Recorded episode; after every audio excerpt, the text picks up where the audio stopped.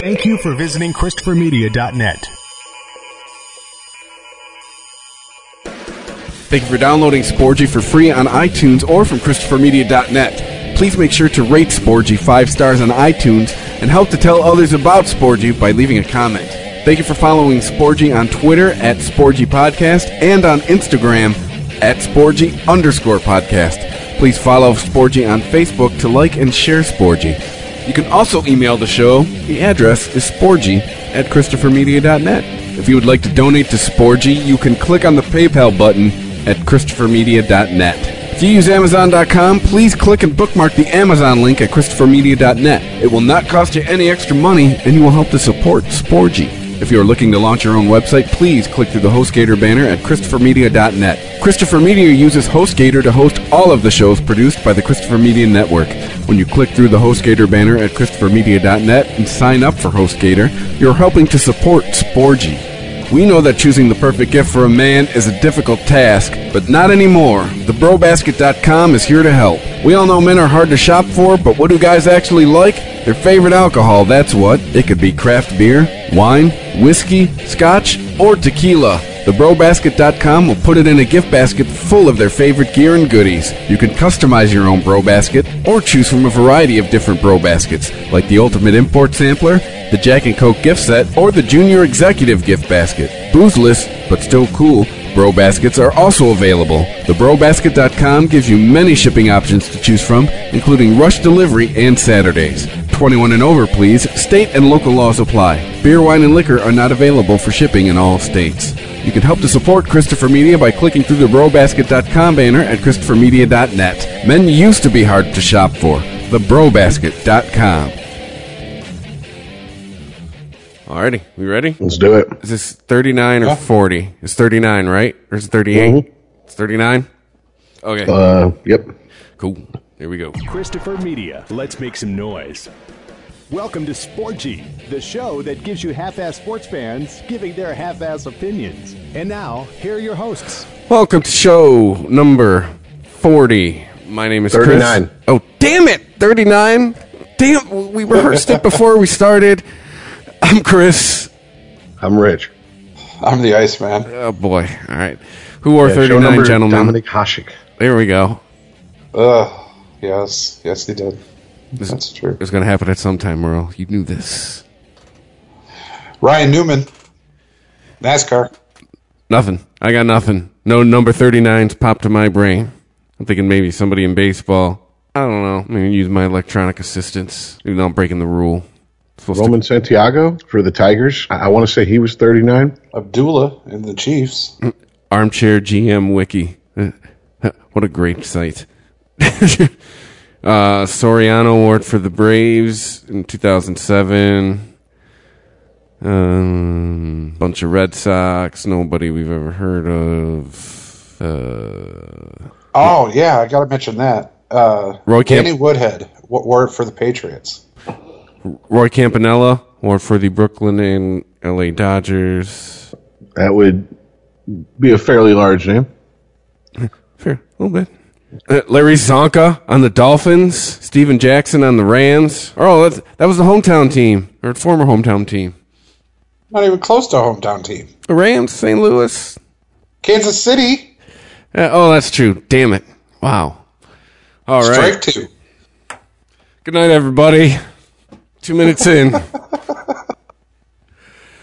All right. Well, uh, I guess we we got to lead off. We got we got to lead off with some housekeeping. Uh, first things first. Uh, yeah. So uh, when we recorded, Jimmy Garoppolo was going to be a Brown. So and Adrian At least- Peterson was at going to be leaving the Rams. Or At the least according- Vikings. At least according to an article all three of us saw. Yeah. And just want to point this out. I even went so far as to say, if you guys have any doubt, say it. Don't worry about fucking hurting my feelings because I was sure I saw the article. We all saw it. And neither of you have any doubts. so that's all three of us.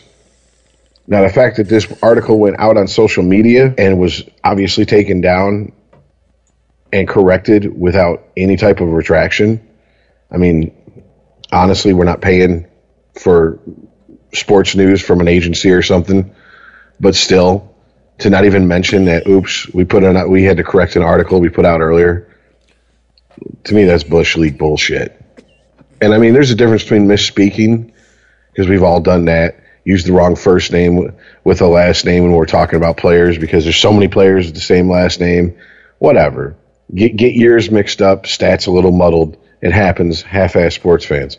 This pissed me off because this made us look like we didn't know what the fuck we were talking about. Like we were literally up here, butt booty, ass open, naked, making shit up just to talk about. And that was not the case. Yeah. Hey, media, let's worry about being correct rather than being first, because then we look like idiots. But yeah, and then on my part, I mean, I read the I read more into the Baylor story. Whoops. So, sorry, everybody.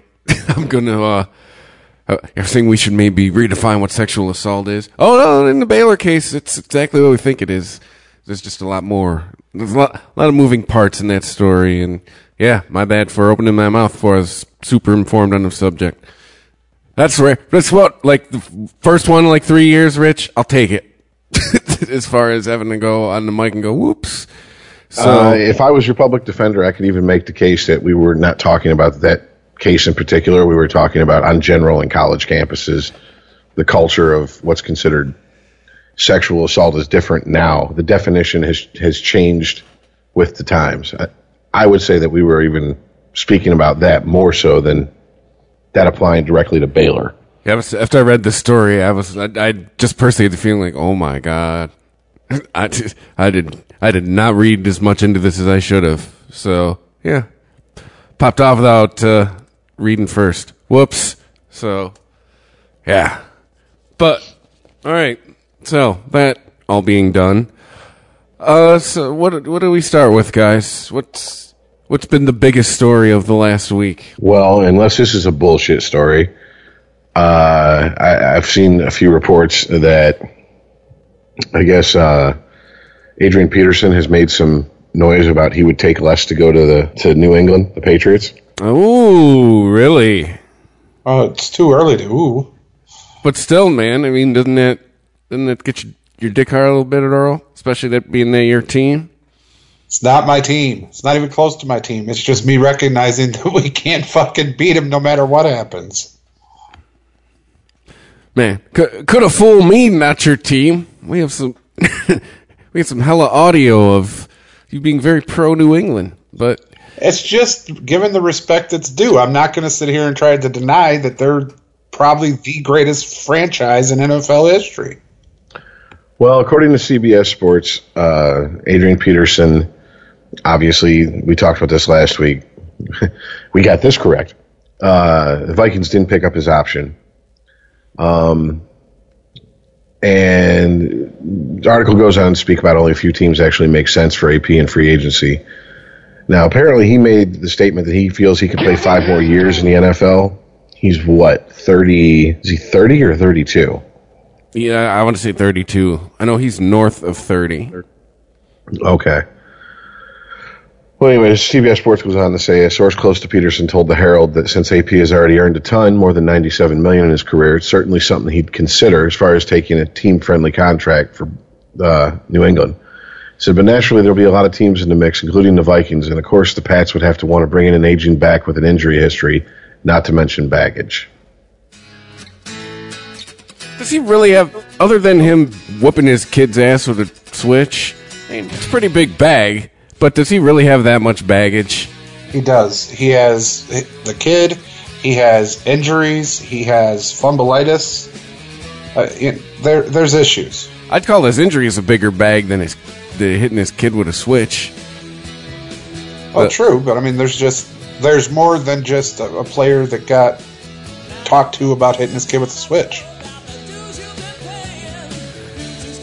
Well, I mean, but if I think we talked about this in the chat, maybe last even show. I mean, he just at this point he needs someone that can let him run. And New England, they're one of those teams. They're going to create lanes for him. Well, I agree. I think it'd He's be a good 31 fit. years old, by the way. Uh, I just, I really think he can. If he's going to play for five more years, if he's going to play for another year or two, uh, time is creeping on him. And no matter how good of a shape you try to keep yourself in, time waits for no man. So if he's going to run, find a team that's going to allow that and get there. Well, I mean, uh, what about Blount? You got Blount sitting there. Did you, did you see last week him doing his campaign to stay in New England or some shit? Yeah, there's been an ongoing uh, situation with him. I know that it's it's gone uh, a couple weeks now at least. Um, I mean, he's a he's a good short yard guy, right? But I mean, he's he's a chew up the clock type guy. Adrian Peterson would be going to an offense that's obviously throw first and not built around him. I mean, I guess the two, you know, the two major hurdles that I see keep be, being brought up in this story is one, he'd have to be willing to take less money. He's not going to hold the Patriots hostage for more money. They don't play that shit. And two, he's going to have to accept a reduced role in an offense not built around him or the running game, period. And I mean, if he's wearing close to $100 million and he's, he's willing to say this through channels, to me, this tells me he wants to go for that ring. It's not about a payday with this contract. Well, it's time, I think, too. Well, I mean, he, I didn't realize he'd make close to $100 million. That's, I mean, granted, I understand, you know, half of that right off the top for tax man and all that other good shit. But you figure with his endorsements on top of it, he's probably, he's probably made somewhere close to at least 65, 70 million in his career. That's nothing to sneeze at. So, I mean, he can take a smaller paycheck.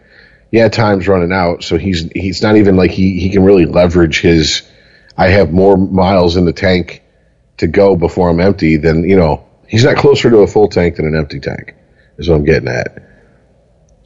But I mean, I I got to give it to him. If he wants the ring, and the Patriots are willing to fucking, you know, throw him in there. And if anybody can control having Blount and Peterson on the same running back core, I think it'd be Belichick. I don't. I, I just. I don't get the. I don't get the Belichick. Never got from him that he's a game player and he's not going to settle for people playing games in his locker room. Even Randy Moss walked the line when he was playing for Belichick. So I got a little bit of respect for him. I mean, simply as a player, it'd be much easier to go for the payday. No, he wants that quan. He doesn't want the coin. He wants the quan. Right. Now, granted, if all of the top teams, for whatever reason, all the top contenders for next season, turn him down, and he ends up taking a huge payday because some team was willing to throw him ridiculous amounts of money, but he couldn't get on the teams who had the best shot of winning, I couldn't blame him in that situation either running back for your 2017 Detroit Lions, Adrian Peterson. Well, that that situation. one of two. he also got Charles to worry about. He's out there. Jamaal Charles ain't gonna end up nowhere. He ain't end up nowhere good. His reputation will precede him. Hey, you want to sign a contract and be injured for most of it? Sure. That ain't happening to him anymore. That happened when he was hot shit in 2010 hey, it's 2017, and you have proven you are not durable. You are the weakest link. Goodbye. Mm, yeah. Well, I mean, I don't know. I, am shocked. I, I, I honestly didn't think he was going to make the play for uh, the ring. I figured he would either stay where he's comfortable and, and you know held up in high regard, which is Minnesota, or he'd go someplace that was willing to you know make sure him and his are well taken care of. Maybe he's self aware. Maybe he's like, I'm 31. I'm not the healthiest. Let's uh, actually try to win this thing rather than go for the payday. And he's probably, and if he lives down south, cost of living down south is cheap. So money probably ain't an issue for him. Quite honestly, yeah, if he's smart with his money, even if he lives in the uh, as they refer to it in in Atlanta and certain parts of the country, uh, New York, south of the Mason Dixon, yeah, he can still live at a fairly high standard compared mm-hmm. to if he lived in L.A., Chicago, or New York. So, I mean, yeah, well, yeah, I mean that would be interesting. That would definitely. It's not a move that's going to make the Patriots weaker. Yeah. Job sucks. You know, if he turns out to be a flash in the pan fizzle, you know, it was like a sexy signing, but it does absolutely nothing. As long as LeGarrette Blount is serviceable, and we know they can draft, we know they can find talent in, in later rounds to fill in and, and be role players. You know, hey, why not go for it? Yeah, I mean New England's proven. I mean the only person that's still on the first team that won the uh, Super Bowl title, the only two, only two people that are still there are Tom Brady and Bill Belichick. I mean everyone's changed around them, haven't they? Is there anybody that was on that uh, 2001 team? God no.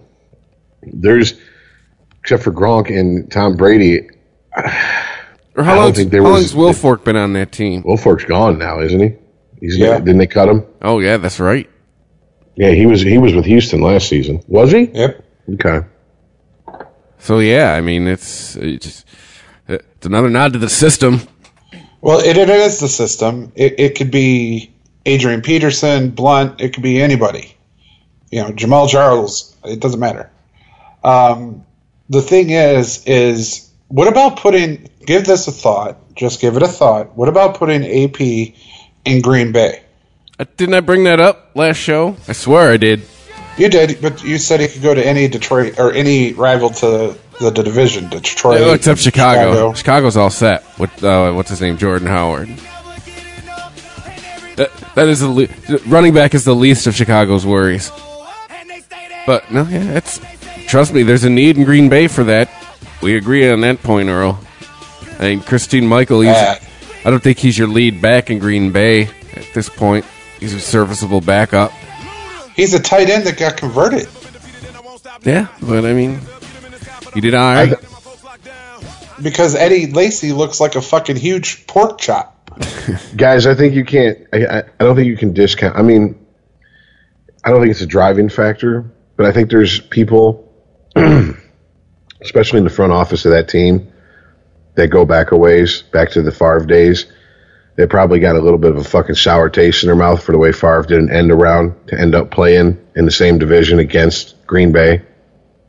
Which is, remember, if you remember when he retired and then unretired and he went to New York Jets, that was one of the one of the leaked from sources big concerns about Green Bay. They didn't they wanted to make sure he didn't end up in the same division. So he went to New York, played a season, and then he went to fucking Minnesota. So if they could get Minnesota's little fucking golden boy to end his career in Green Bay, and they end it with a Lombardi Trophy, that's just that's that's even more sweet. That's the cherry on top. But Not now you can ooh, Chris. I say so much blood will be in the penises in Green Bay if that happens. Because Well, honestly, forget- be- besides small parts of their defense, that's what Green Bay was missing.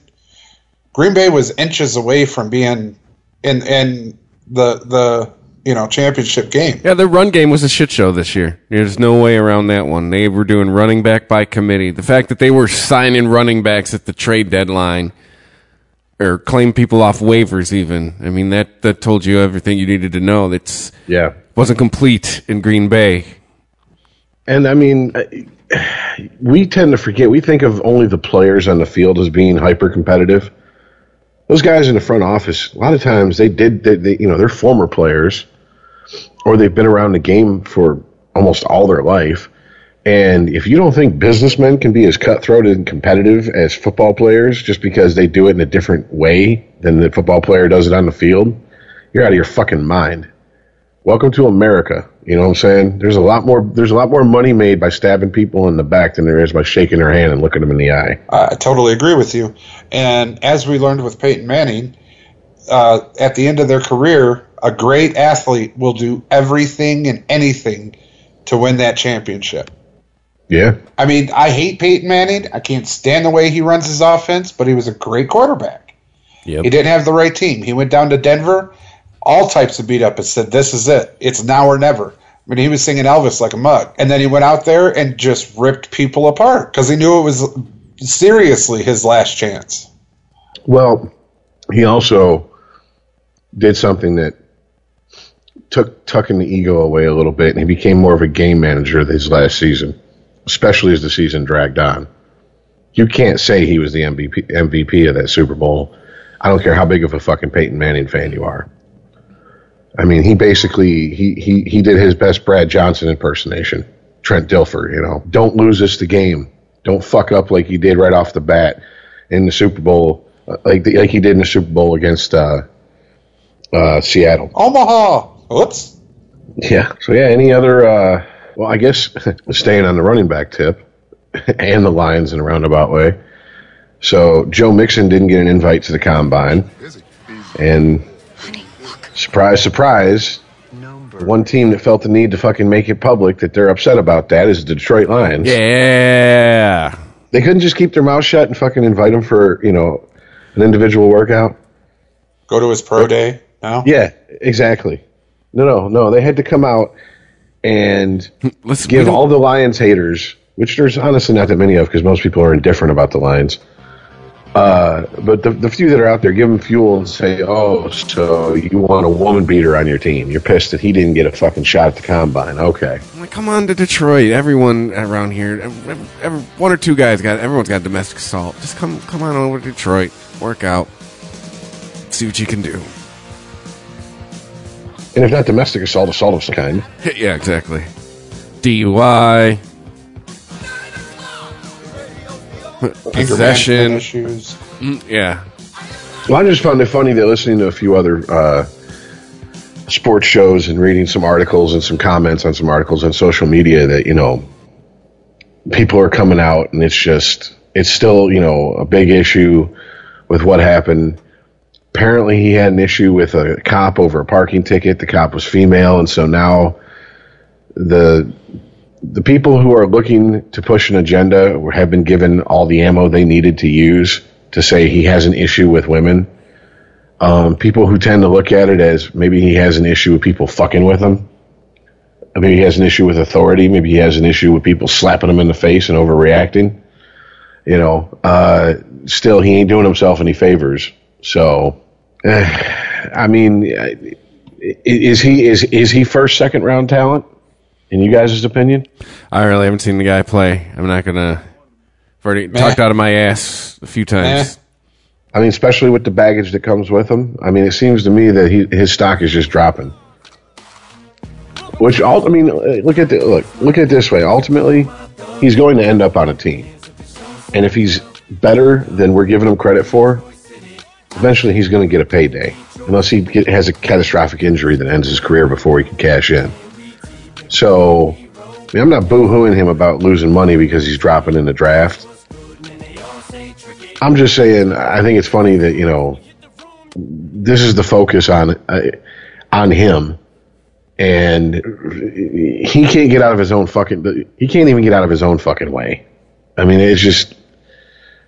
It's like what the fuck? It's a, you know, it's a Johnny Manziel thing. Do you not know better than to get fucking photographed with two, you know, strippers and a beer in each hand and a joint in your mouth in some fucking club?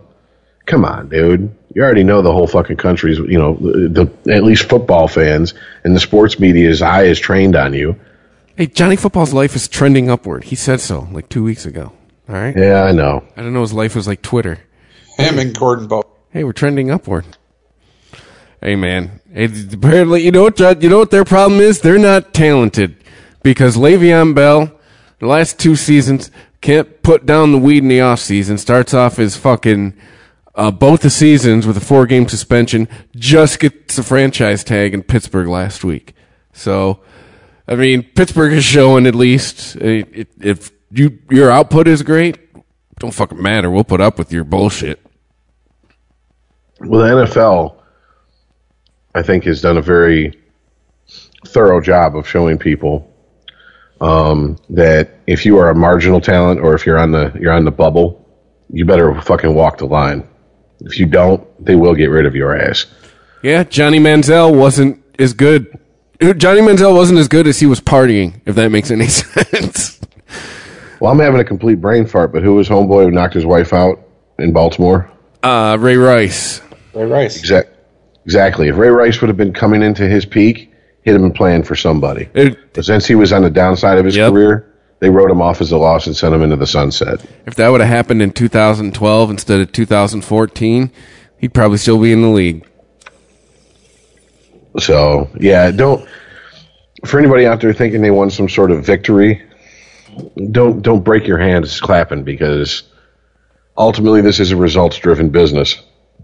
And if he's producing, he's going to have a spot somewhere. It, Mixon's good. He he's not even decent. He's good. He's good at, at what he does. Uh, he's he's not stand out by any means. You know, he's not Zeke. Um, but he'll get the job done, and I think as time progresses with the right team, he, he could be he'd be a really good running back. But at Oklahoma, he wasn't. I mean, I mean, it just meh. He really was. Meh. Yeah. You know, it, it, it's somebody even without the baggage of the woman, he's still seeing the second, third round. Yeah, but if he could have went to the combine and had a fucking outstanding combine, he could have raised his draft stock. A bit. See, a player like him, I would think that the upside of going to the combine outweighs the downside. You know, he's not going to be one of them players that shows up and shits unless I don't know. I mean, it, it's happened. Players have went to the combine and shit to bed and fucked their draft stock up. You could argue that happened to Tom Brady. Tom Brady looked like a fucking buffoon out there running in all the combine shit, and look where he sits now. So the goat. Yeah, he was 50 people from being Mr. Irrelevant. Exactly. Think about that. He was a, a round and a half away from being just a footnote in history, an answer to a trivia question. So, but yeah, I mean, I, I don't know. Uh, the combine to me. I think Tom Brady some, looks in the mirror every morning or every night like, yeah, they picked you in the sixth round. That's right. Yeah, sixth round my ass. like does the whole mirror psych out thing. oh, if you've ever watched the 30 for 30 about him getting drafted, yeah, it ate at him. I, I wouldn't doubt. I don't know if he does it the exact way you're saying it, and I understand, you know, for comedic effect, but I'm pretty sure he fucking let that that that rock sit in his gut and just turn over like a bad piece of fucking meat and be like, you know what, fuck all these teams that passed me up. And oh, I I'm definitely sure, think he gets. I definitely think he gets out of the shower and does his best Kirk Cousins appreciation. Detroit Lions. Detroit Lions. He was available. just saying. But yeah, the, but well, we'd have, uh, we'd have killed him. Into it again. He wouldn't be who he was if he'd ended up with us. Exactly. So I'm not going into it again. It's Belichick. It's the system. It's not Brady. Like I'm, I'm starting to be of the theory that if Matt Stafford got drafted by anyone else, he'd probably be on like his third or fourth ring by now. I mean, I'm not. I guess it kind of flies in my face of saying he's elite. I'm not saying he's elite, but just our, our system, I think, is just it. It doesn't bode well for like nurturing talent. It just seems to fucking take you in, chew you up, spit you out. But anyway. I mean, so uh, you think if he was, because let's take a team that has been has had quote unquote solid quarterbacks, but they've struggled at the quarterback position. First team comes to mind is Arizona, the Cardinals. Oh, you oh, think yeah. he'd been taken by the Cardinals? That they'd have they'd have won a Super Bowl with him by now? Probably with that defense. Yeah, I'm thinking so. Yeah. God, if that's if that's the truth, and on top of that, if Matt Stafford thinks like that, that's got to piss him off. It has to. That has to well, eat, eat his eat his craw. If he's one of those guys that wants the ring instead of the payday, some people really do just want the payday, though. Definitely.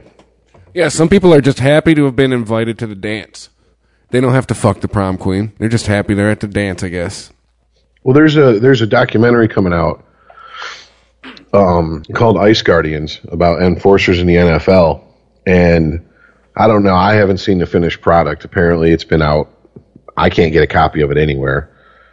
So if you if you happen to be connected to Ice Guardians, we'd be more than happy to review it and talk about it. You just got to give us a copy here at at, at Sporgy. Hey, you got in touch with us before? Get back in touch with us. What the hell, guys? Sent you email. Let's follow up. Anyway, but um, uh, you know, I don't know if it's going to make if it made the finished movie or, or what, but I mean, was, there was a couple guys in there that were like they realized the only way they were going to make it into the NHL was by strictly with their fist, and guys like that, of course, they want to win championships. Of course, you know that's their their main goal.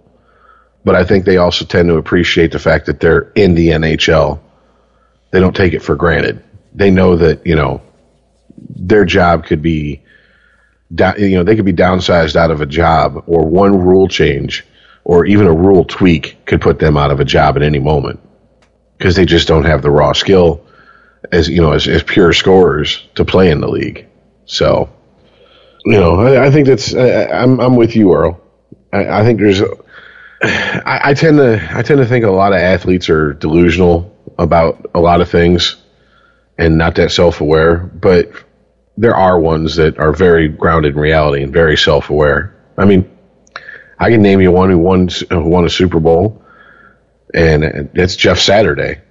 If you've ever seen any interview with Jeff Saturday, it, it, he he walks right up to the line of saying, "I lucked into the fucking situation I, I was in," but he does he just doesn't come across and say that because I'm sure he'd take heat for it.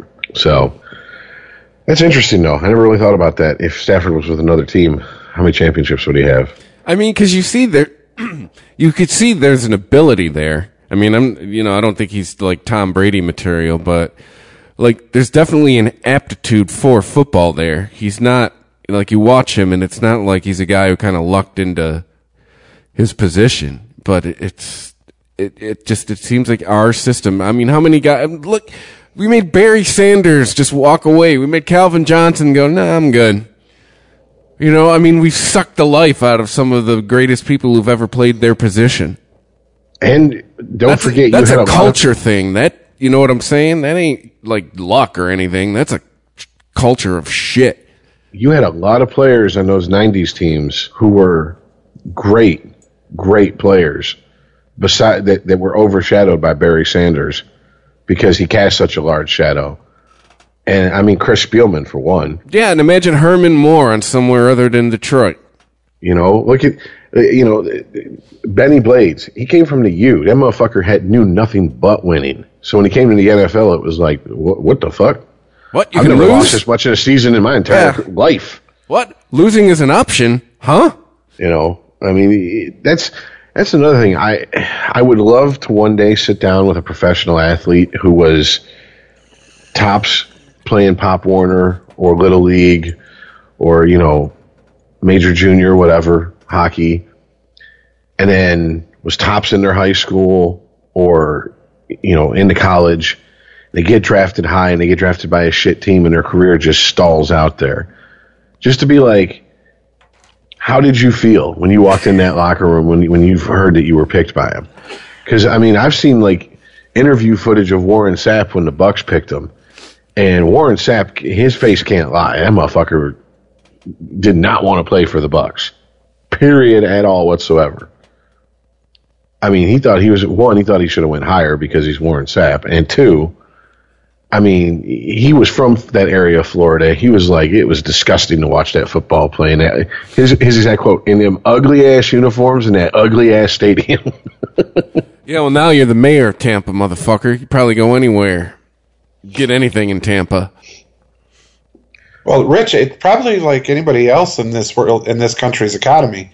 You go to school for four years, you get a bachelor's, you- you're ready to go be productive and get a high paying job. All of a sudden, you can't find a fucking job. Nobody wants to hire you because you cost too damn much. So you find yourself working at a gas station or fucking, you know, McDonald's somewhere. And you're like, this is my life now. Why the fuck did I just do this for four years? Because money. yeah, unfortunately, Because shelter ain't free. Because they're not just handing out food at the grocery store. when you get down to why does anybody really do anything?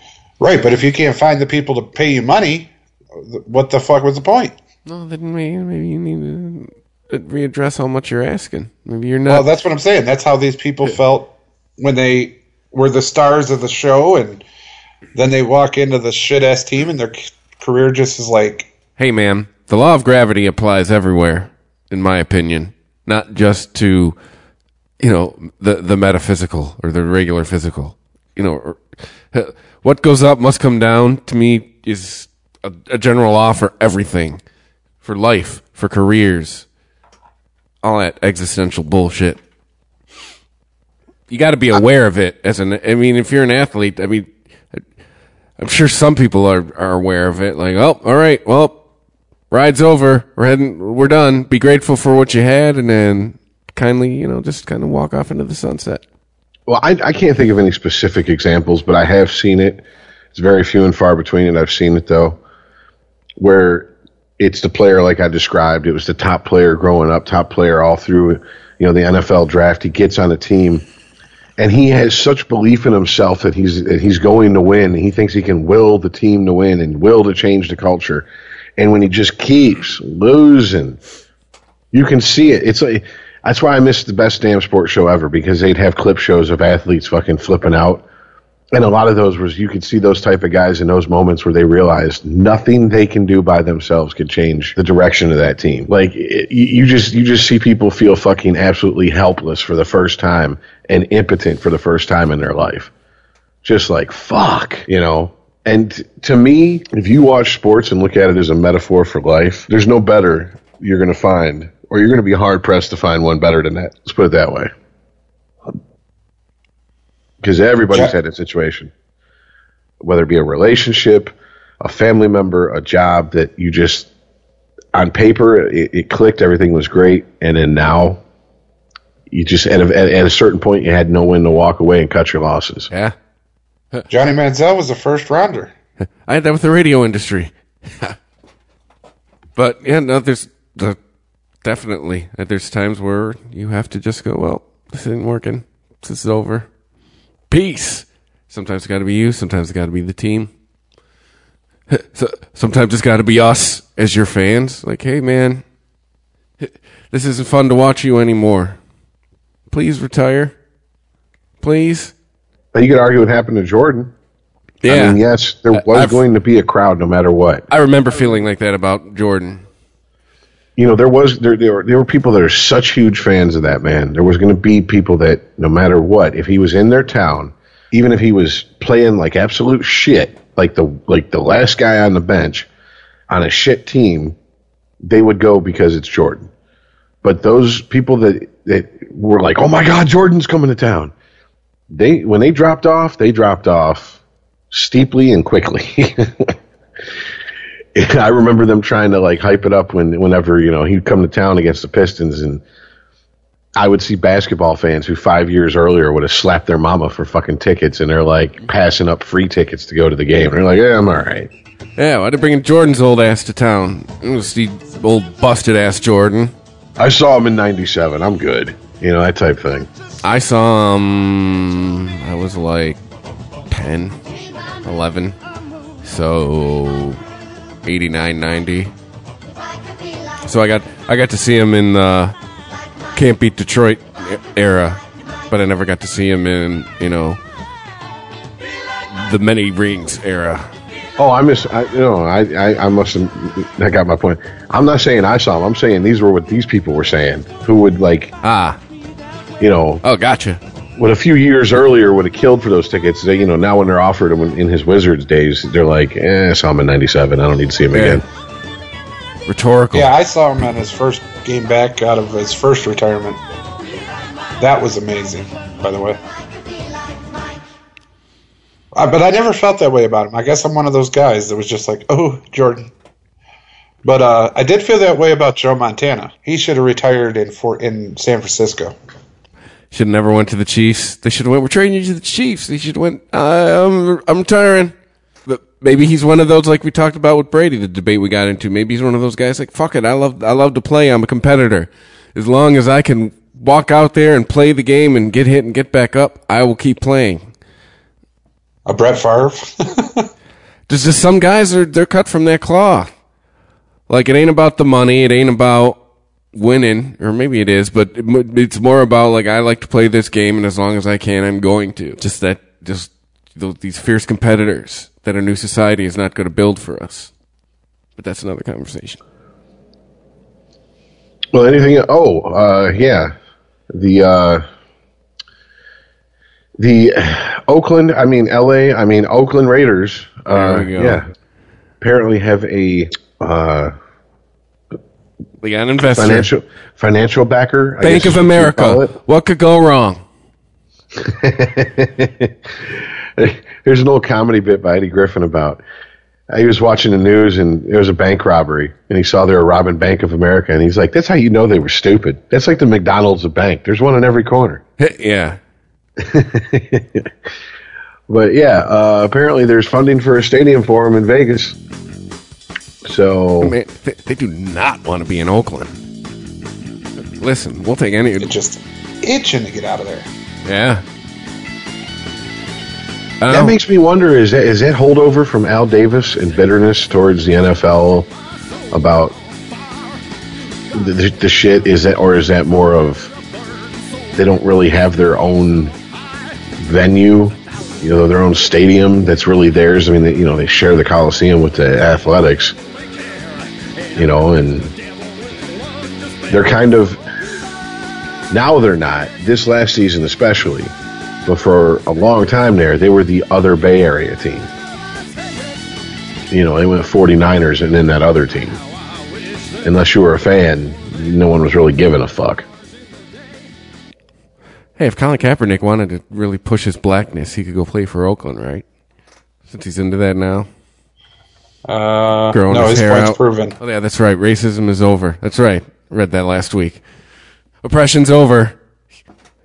One thing I'll, the the one thing I'll give Kaepernick so far, because yeah, I did think it was amazing that as soon as his fucking free agency hits, Oh, of a he was sudden stand, he's willing to everybody. stand. Well, I mean, that, that does go back to obviously he knew that he was working for an employer that was going to let him do that for whatever reason, and he also must have knew that if he didn't work for that employer, other employers are going to go to him. You ain't pulling that shit here. Sorry, homeboy. Especially with your fucking record. I mean, it's foresight from his career standpoint, but at the same time, like he, I guess he doesn't realize how much it makes him just look full of shit. In my opinion, like my principles are willing to be compromised based on I need to keep collecting a paycheck, which we'll all do it. But it's just he's one of the he was so pious about it. He was so I'm better than everybody. He's wearing fucking uh, was it Che Guevara t-shirts talking about Fidel Castro had some good ideas, and now he just shown he's fucking got his price just like everybody else. That's that's And now he's that's about to be traded on the open market. And oh, and I'm adopted by white parents. And hey my my principles go as far as making sure I still keep getting paid. Everybody, I mean that's what it said to me. I believe the very first time, the very first time we talked about this, I don't, Earl, I'm not even sure if you were on the show. Uh, the very first time have Chris and I talked about it. But you came in during week five of the NFL season because you missed the little opening losing streak the Lions were on. So you came back and they started winning. So there you go. There's your serendipity. It's all due to you, Earl. Sixteen change and zero this lucky- year because you'll be starting at the beginning. absolutely. you know, hope you didn't wash your underwear from those Sunday games because that's the lucky underwear for the Lions. But anyways, Hanging on my wall.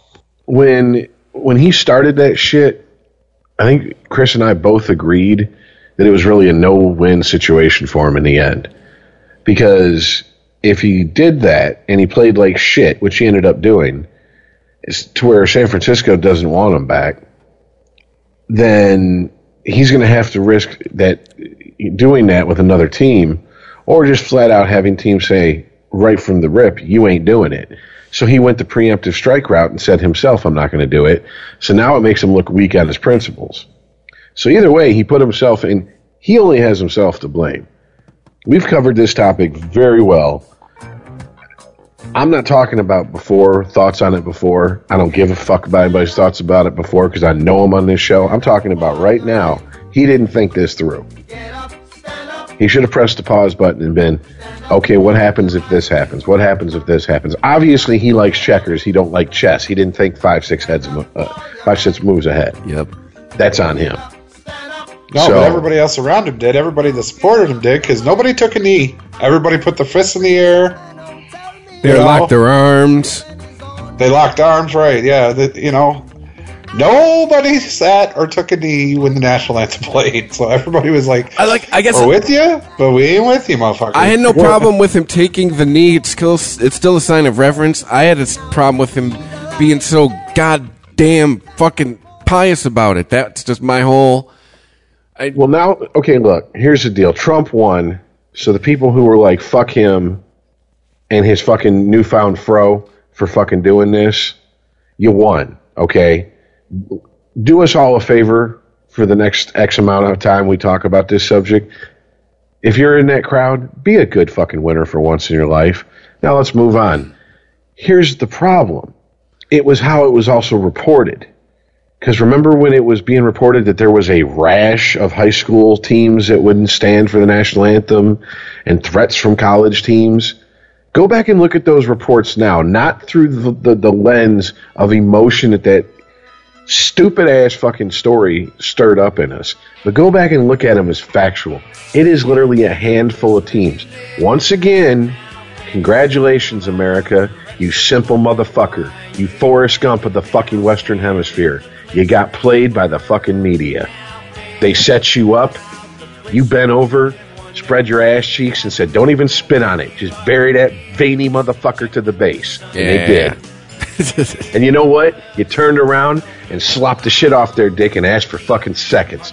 So fuck you if you fucking think this is some sort of victory. We got sold a bunch of bullshit based on childish fucking emotions. Congratulations, assholes. So stupid. So dumb. This is what I'm talking. These stories were fucking non-stories that didn't need to be covered. But no, no, they're gonna push this shit because we're gonna get a reaction from it. Fuck you, people. Fucking media scumbags. As I'm in the media. You're not allowed to rent videos here anymore. Yeah. So, so Rich, how do you feel about this? I'm just Yeah. saying. I'm not mad. At, I'm not mad at. I'm not. Look, I'm not. I'm not mad at the people more so than just anybody with half a brain. Anybody that's capable of critical thinking should have been like, "This is a bunch of horseshit." Anyways, it's an emotional issue, and no one's going to react from fucking anything but emotion. And anyone who tried to interject cold hard facts, logic, and reason into the equation was shouted down by the people who were riding that that high wave of emotion. All right. It was it was it was a non-issue at that point because it, it wasn't going to be solved. And the fact that they went and started digging up some team in buttfuck Kansas to fight, they, they said we're not going to fucking stand. We're going to fucking take a knee too. A team that will never play for a state championship and sent a camera crew out there and interviewed everyone like it was the fucking Super Bowl about that. Says all I need to know about fucking how the media in this country loves to stir the pot. And that's it. So for all these people that are saying we're tired of, of politics in our sports, well, you should be really tired of politics in your sports reporting. So let me see you get as angry about that as you did about him kneeling. And if you don't, you can shut the fuck up and accept you're a hypocrite. That's where I'm pissed at the fucking people. Rest of it goes to the media. They fucking know better. Sorry, didn't mean to get off on a rant. it's like Dave Chappelle and Half Baked. Sorry for yelling. no, but uh, no, I hear you, man. Because when I saw that, I was like, "And like, you just showed everyone you're full of shit." There you go, dude. Like, every every word you say is now empty. Next, I mean, that, that's my attitude on it. The only, I, I remember saying that when he did it. The only thing he can do to try to fucking cover his ass and maybe win back some people who are like, man, you're kind of looking suspect right now, is if he keeps pumping as much money as he was pumping last season into the into the the stuff he was pumping money into, into the charities and educational stuff he was pumping money into. Now that he's not doing taking his stand, because then all he has to do is go. I let I, I let my actions speak now. Look what you know. My, my record's out there. Look it up. That's all he has. To, that's all he can do to save face at this point. Look that shit's up. But well, we'll see. We will see. Pretty much like with everything. Uh, so we talked about what the combine. We talked about what else? Oh, I got a, I got another little mini rant here. Oh. Maybe you, you can you can you can clear this up for me, Chris. What is this ESPN insider shit when you click on an article to go read it? What do you mean? It what is it telling you to sign up for the insider? Yeah, Oh, I don't, it's some fucking server. It's some way to suck like six bucks a month or something out of you. I don't know. So it is a pay to read the. It's ESPN. Okay, first of all, if I have an ESPN login through my cable provider, I shouldn't have to pay to read ESPN stories. I I I, I agree. That's why I, I I they almost had me once, and I was about to hit like okay, and then I went, wait a minute, no, fuck you. I'm already got your TV channel, and you have a website. Fuck Well, that. What, what irks me is that the, the, the story would have would have I I felt would have been good at least for discussion because it was every every team's glaring need going into the draft. And like the true you know the first one's free then you got to pay. Get on your knees. You know they showed you two teams. And then if you wanted to read the rest of the article you had to pay for it. And I was like, it's some horse shit. So, if anybody out there knows a way around that, not that we would do that, but you know, just throwing it out there. You know, you plant seeds, they take hold, and grow where they can. If anyone knows a way around that, you know, might might not hurt to let people know. So, all right. So, second mini rant over with. nudge, nudge, wink, wink. I read an article from January that says the biggest need for every team in the draft. But yeah, but that's like reading, uh, you know, the mock draft, the the the weekend before Super Bowl, but after the last playoff game. You know what I'm saying? It's like, come on, true. dude. A lot of shit can change in those next couple months. yeah, that's true. There's been all kinds of trades and shit already. Well, it's like we started saying at the end of last season. There are so many needs ac- across the NFL. It's not one position anymore. It's not just a running back or a quarterback or a line. Every position is needed throughout the NFL right now. So I mean, this this draft should be pretty boring. It's going to be pretty straightforward. Well, isn't that the point of of through rules and a salary cap and all the other little you know things they put into the rule book? Isn't that the way they force parity in the NFL and in, and they're and they're doing in other leagues to where they make it so no matter how strong of a team you are, you're always going to have that one really suspect or questionable position or need, and that's what that's that's when people say where's the parity, they can point to every team and say, see, every team's got a glaring hole in their fucking armor. You just got to know how to exploit it. Well, yeah, but I mean, with the way that the you know everybody's getting old, man. you know, Jamaal Charles, AP, Manning, Brady, they're all getting no Ben Roethlisberger, all of the Yeah, I know, the, but we've the, we've already covered uh, that though, dude, and we we know there's up and coming players. What I'm saying is, regardless of the age of the players, you're you're either ignoring what I'm saying or you're not getting what I'm saying. The way the the the, the game is rigged is to constantly make sure teams have a glaring need for something.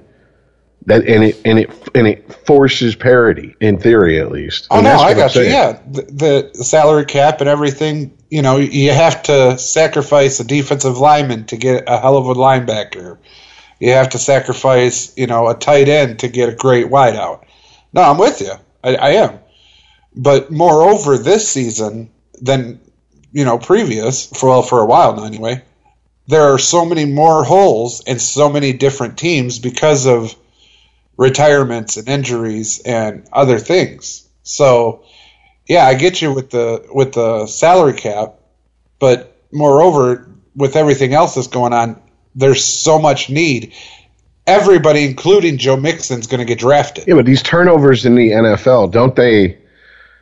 They're not exactly one or two season things. I mean, there's kind of a, a window period, or uh, excuse me, there's kind of a window over maybe like a four or five season period where you know you start to see the old guard retire or have to retire or play their way into obscurity, and the young guard starts coming up. And I mean, what was the last one? I mean, that would be like what ninety nine to two thousand four. Uh, I would, yeah, about '97 to 2002. Actually, it was Brett Favre, John Elway, it, that era. Elway was on the way out. Favre was on the way up. You had Peyton Manning come in. You had Brady Manning or Brady uh, Tom Brady come in. Uh, you know, and that's just Barry we're just talking. Well, I mean, I was just uh, just purely quarterbacks. Yeah, you had a lot of the the old, you know, the quote unquote old guard. You know, going all right. It's been real. It's been fun. See you later. So I mean, uh, that might be we we might just be in another one of them cycles, man. We might be so smack dab in the middle of it that we don't realize it's been going on for a couple of years. I mean, I I don't know.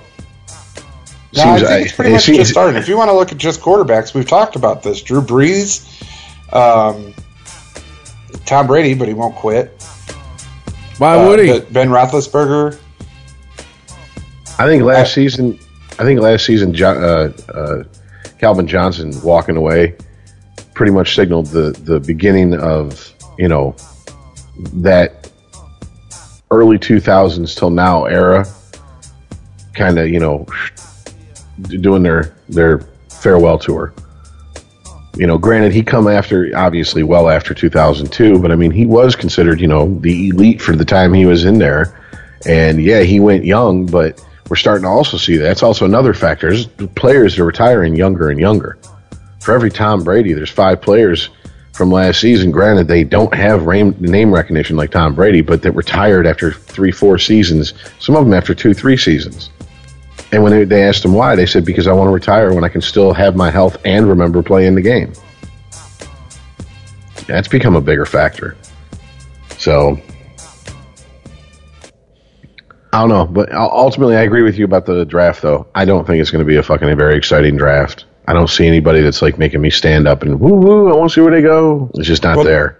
No, because you usually see I'll trade you five draft picks and my number one for your number one. And I'll trade my star quarterback and three years of first round draft picks for your second and third round.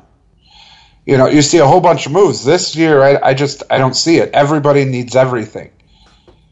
And I think there was reports, you know, that have been filed that the uh, draft isn't that deep. Yeah, it is. There's a lot of good players coming out of college this year uh, that'll do a lot of great things for a lot of teams. Yeah, but there's not that there's not that core of holy shit guys. That's what I'm getting at. Like it's not okay. So, um, talked about football for like an hour. Do we got any, anything anything else from the combine and all this mess?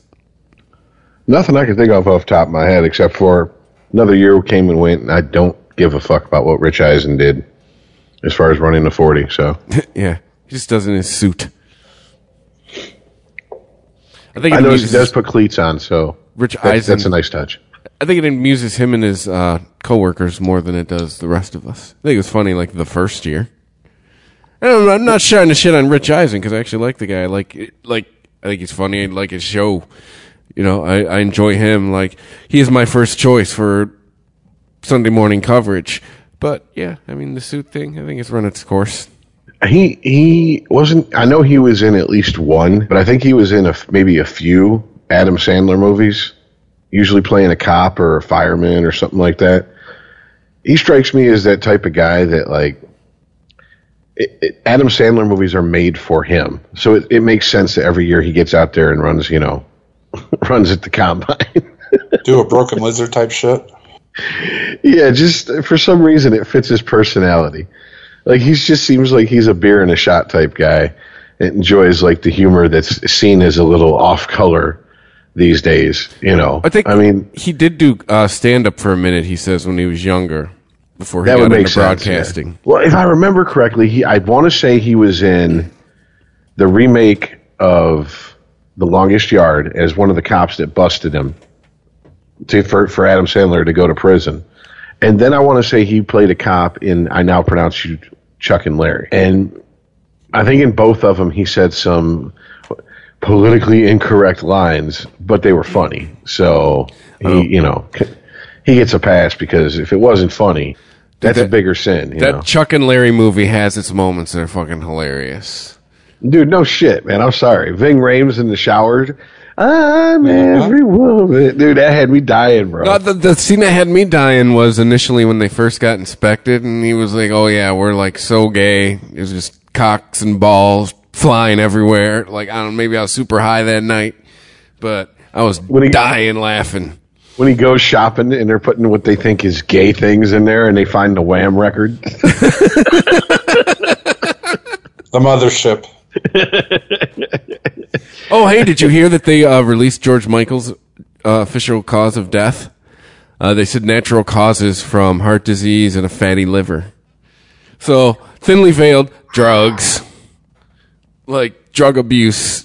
Uh, the the the effects from drug abuse killed him because that's what yeah. you get when you beat your shit out of drugs. I mean, the, or at least the drugs he liked. You know, I mean, it's kind of it's it's along the lines of drug abuse, but it's sports related. I, last week when we talked about the the uh, the trans uh, wrestler who was forced to wrestle females, one of the things that Earl you kept bringing up that for some reason I don't know if it was I was hearing you wrong or I just wasn't hearing you for whatever reason. uh, you you were like, you know, look, here's the deal. She's on hormones, or he is on hormones. Those you can't take and wrestle. Period. If you're the same sex, so why should he be able to wrestle on them? What's interesting is it didn't fully hit me what you were that you were bringing that up until I listened to Howard Stern's interview with Lance Armstrong about him coming back to cycling after his cancer treatment and how a lot of his the, the, the, things they did to bring him back up to shape to get into cycling are now banned in cycling. But at that point it was like one of those gray areas. And it makes me think okay yeah he admitted to using performance enhancing drugs but seems to me he kind of had an unfair advantage. I know it's weird to say that coming back from cancer but if they were doing hormone replacement therapy on him because he did lose a testicle, wouldn't that give him a at least some sort of on paper edge over his competition? Absolutely would. Absolutely would. And that's why he had to vacate his wins. But you know what? Good on him. Cuz he beat cancer. And and I don't care if it was performance enhanced or not. Good on him, okay? The thing I was talking about is the exact same thing. You're absolutely right. This guy uses testosterone and hormones and all kinds of things to make his transition. And it's there's no level playing ground that you're ever going to be able to compete on. Not on a football field not on a wrestling mat hockey rink a, bicycle. You're just going to be superior no matter what you do because you're injecting yourself with that. Yeah and it, it really drove it home like i said when i heard the lance armstrong interview and i was like yeah. Why did that never get brought up at the time? It was because it. These were separate. This was separate stuff than what he did and admitted to as far as doping. This was stuff that was given to him in the line of his treatment, and unfortunately, it was something that once they said once they actually thought about it, it was giving him an unfair advantage, at least on paper. I don't know how much. I know that his cancer was bad. I mean, he it, it's, it had metastasized and it spread throughout him. So I mean, he went through some rigorous chemo to get rid of that. I've been, you and I both, Earl, have have seen cancer firsthand when it's like that. You know what I'm saying? And we know what they go, what people go through with the chemo and the radiation for that.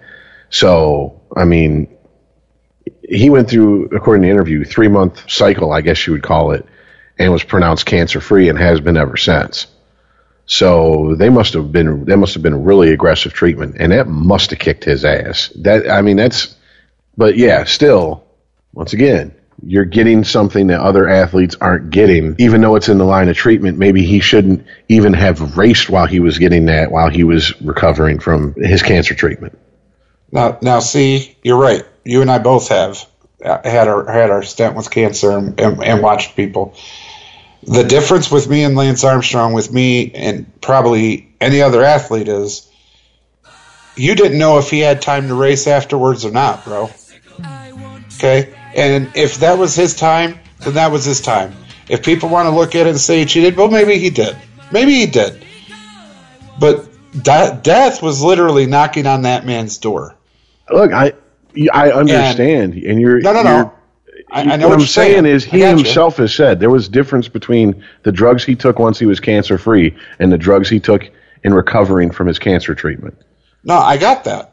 Okay. But even with the cancer free quote unquote and taking the hormone replacement and the PEDs, this isn't Barry Bonds trying to hit a home run record. This isn't a kid making the choice to go to become a man because he doesn't like boobs or whatnot. This is a man that looked death in the face and said, "Oh shit," went through hellified treatment and then came back to compete in a sport. The only reason, the only reason I'm okay with it because it doesn't matter now. He's vacated his win. The only reason I'm okay with it is because he had to face death. So yeah, if after he was c- cancer free and after all the you know replacement hormone and he used some PEDs to get back to what he used to be, it wasn't his choice to lose it in the first place. And good on the man. At least he lived the way he wanted to live at the time. Well, he's paid he's paid a heavy price according to the interview, and I'm not talking just about endorsements and money. I'm talking about he was so adamant about going after anyone who accused him of doping, even before. And there was and there was accusations before he ever was diagnosed with cancer. Let's not forget that. I understand that it's a very emotional issue, and some people are going to see it through that that lens, and that's fine. All right, whatever. But he was a bulldog about attacking people and su- suing people for slander when really they were telling the truth on him. You know, and to me, that's where he. That's where it, when I heard his apology, I was like, yeah, you better be contrite about that shit because that's not that has nothing to do with the sport. That has nothing to do with I saw death and I, I got scared and so I panicked and did anything I could do to feel alive. No, that is you know you're lying. You know you're not telling the truth, and you're willing to fuck someone else's life up and drag them through court in the process, and all the money that comes along with that on that lie. Well, So that's Actually, where that, it kinda to me is, that's Rich. to me that's his biggest that's his bi- biggest faux pas in the entire thing. again, ju- and it's just me in my opinion. I excuse that and I accept his apology because they were trying to take away the one thing he wanted to do before he died, and he was damn near there. You know, and so what if he did use them? So what? The man's about dead. He has to go through so much shit that, you know, most people don't even want to think about, even after they've seen it. Ah, I'll, I'll, I'll say it. Then don't compete. I mean, it's.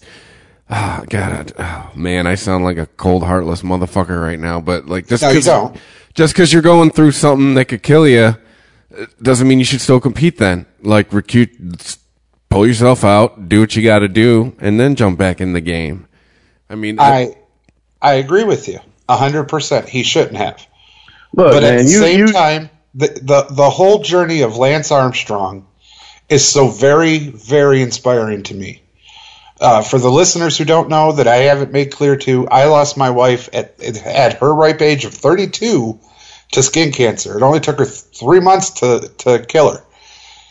And to watch somebody go through what he went through and come out the other side and still with PEDs or without, whatever, whatever he did, and able to make that much of a leap, I have to tip my hat because I've been far too many times at the other end of the spectrum when they didn't make the, the climb back. and ladies and gentlemen who are listening, this is what's known as a no-win situation for anyone who says anything contrary to what Earl just said. This is one of those situations we love here in America now, and it's no through no fault of your own, Earl. Don't please don't think I'm I'm putting this at your feet. It's just the nature of of well, I guess human nature.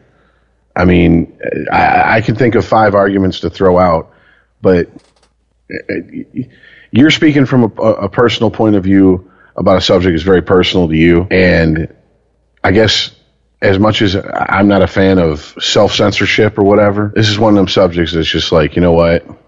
If anybody, if anybody's listening, thinking, why aren't they jumping? Why, why, you know, Rich and him go at it like fucking two rabid pit bulls all the time. Why ain't he fucking jumping in there? It's just not a subject that I feel fucking it's worth ripping scabs open.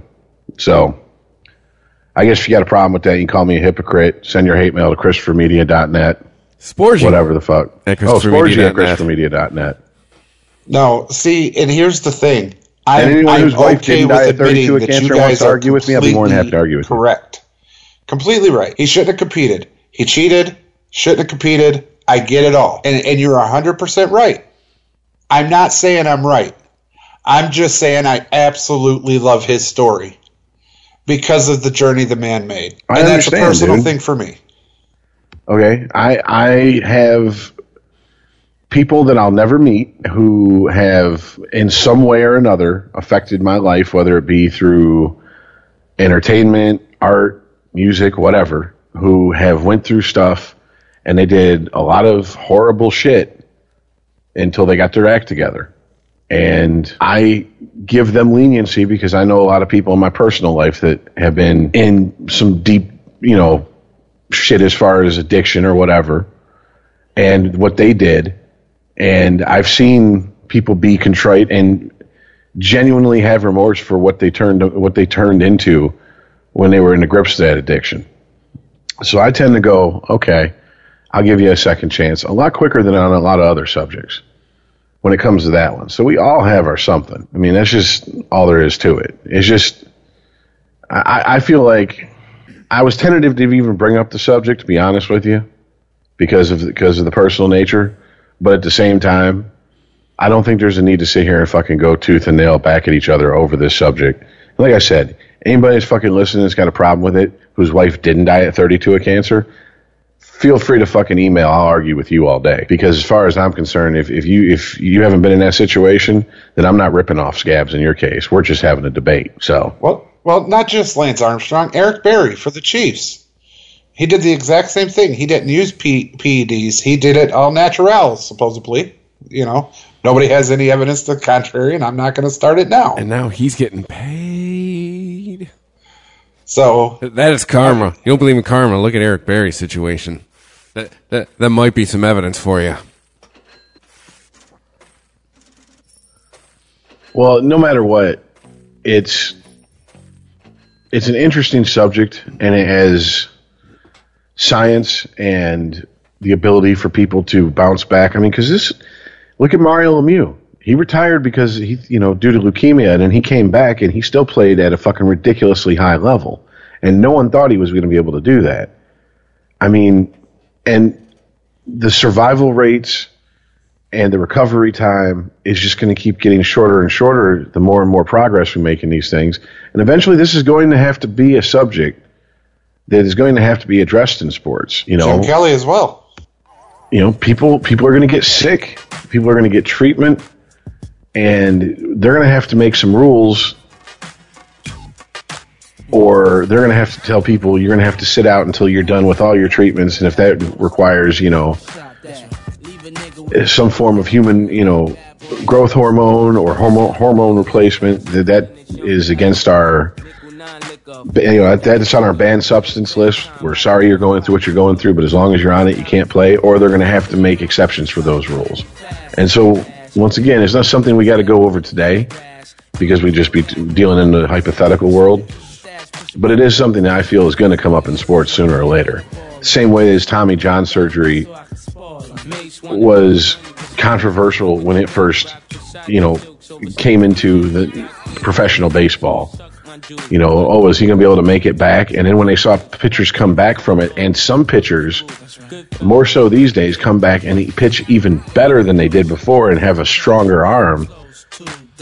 Now there's there's a school of thought in baseball that the sooner you blow your arm out, the sooner you get Tommy John surgery, the more the more it benefits you in the long run because it almost strengthens your arm in a way that naturally couldn't have happened. You know, and granted, it's it's it's they're both fruits, but it is apples to oranges. You know, ultimately between that and you know hormones and steroids or whatever for people that need those. But mean, don't we don't shit. Uh, who was uh, Jason Johnson used to pitch for the Tigers. He was so badly diabetic he had an insulin regulator on the back of his belt every time he pitched. Nice. I remember people used to joke that they thought it looked like a beeper. They thought he was a drug dealer on the mound. Hey, wait, hold up. Hey, hey, yo, dog. It's three and two. I'll, I'll hit you up in like an hour. hey, I'll catch you over by Corktown Tavern. Just, uh, let, me, let me get my 100 pitches in. yeah, I got a full count on this dude. It's like top of the fourth. Like I had to call timeout to make this call. I'll meet you in the state bar across the street. yeah. in the bathroom stall, third bathroom. Don't tap your foot, though. There might be a Republican politician in there. Yeah. back back to your original thing there, Rich. Yeah, the, the the difference for me is Lance didn't have a choice. This kid did. Well, look, if you want to fucking debate that with Chris, be more than welcome. I'm not going over that shit again. I, we beat that story fucking to death. I, but I ultimately, yes, if you're given hormones for whatever reason, whether you want them or not, on paper, you are having an unfair advantage given to you. And that's all there is to it. Now, how you choose to how you choose to decide which one is a sin and which one isn't, based upon whether you need it or you chose it, that's to me neither here nor there. Rules in sports are black and white. It's one of the very few things in life where you can be black and white. Was he safe or wasn't he? You know, did the ball break the plane or didn't it? Was he onside or was he offside? You know, and Was he in the crease or not? the rules exactly. And guess what? Rules are there for a reason, and if they don't like them, they change them.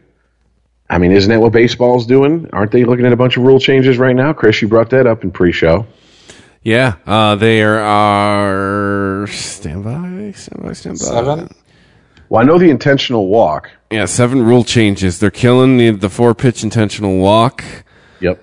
Um, they are. Uh, That's a five- huge change, y'all. there's a yeah. I mean, let's.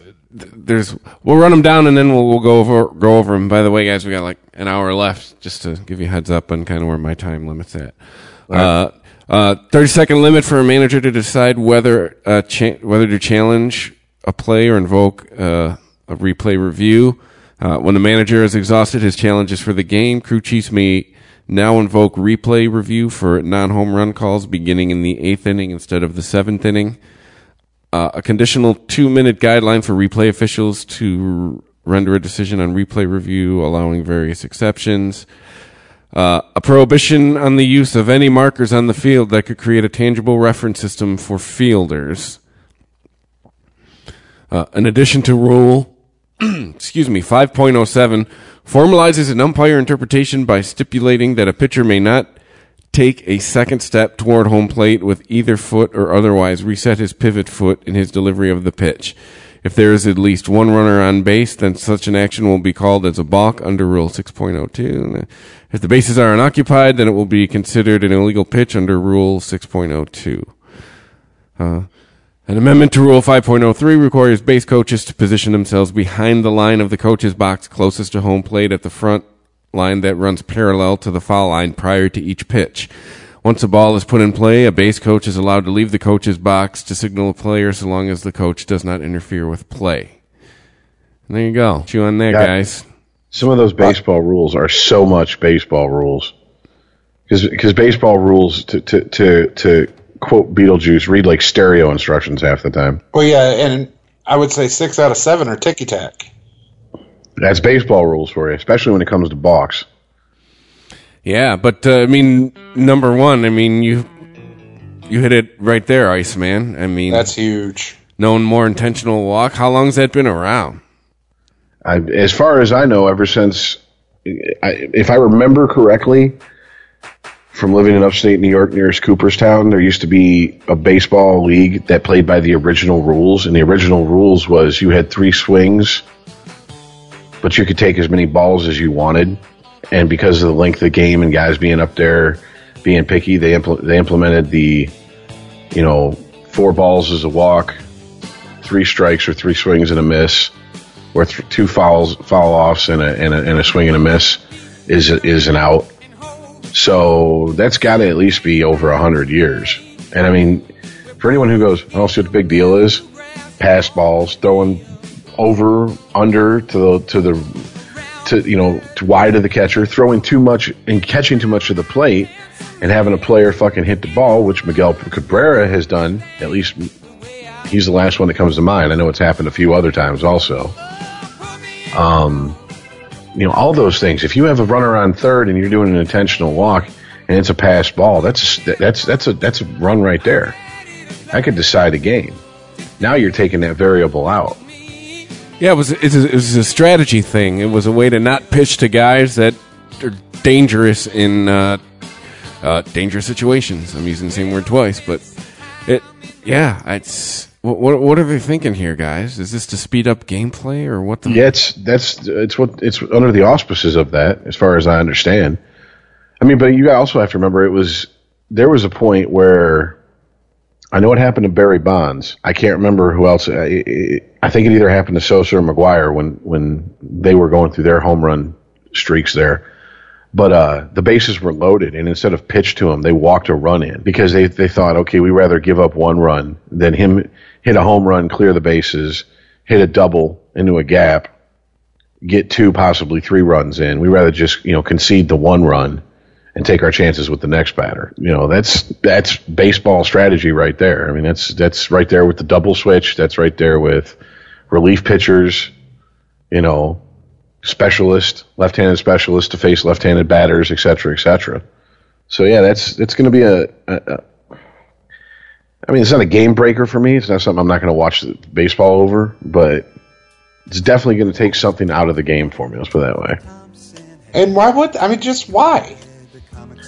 I see to me those those few seconds they get because let's say there's let's just I'm just I'm just pulling numbers out of my ass. Let's say there's two intentional walks per game. You're saving what? Maybe a total of a minute, minute and a half. Well, not just that. Think about this. They could still intentionally walk them. Yeah, pitch around them. Right. They can't pitch out to them. Pitch Yeah, high, that's what I'm pitch low, pitch in. Yeah, that that's that's you know uh, here in Detroit, um, Mario Impemba, our, our local uh, play-by-play guy, he's infamous for saying you know that's the uh, unintentional four-pitch walk right there. You know when they have a, a hot batter, but they don't want to they don't want to give into his ego, which is more mind games, which is what a lot of baseball is about, honestly.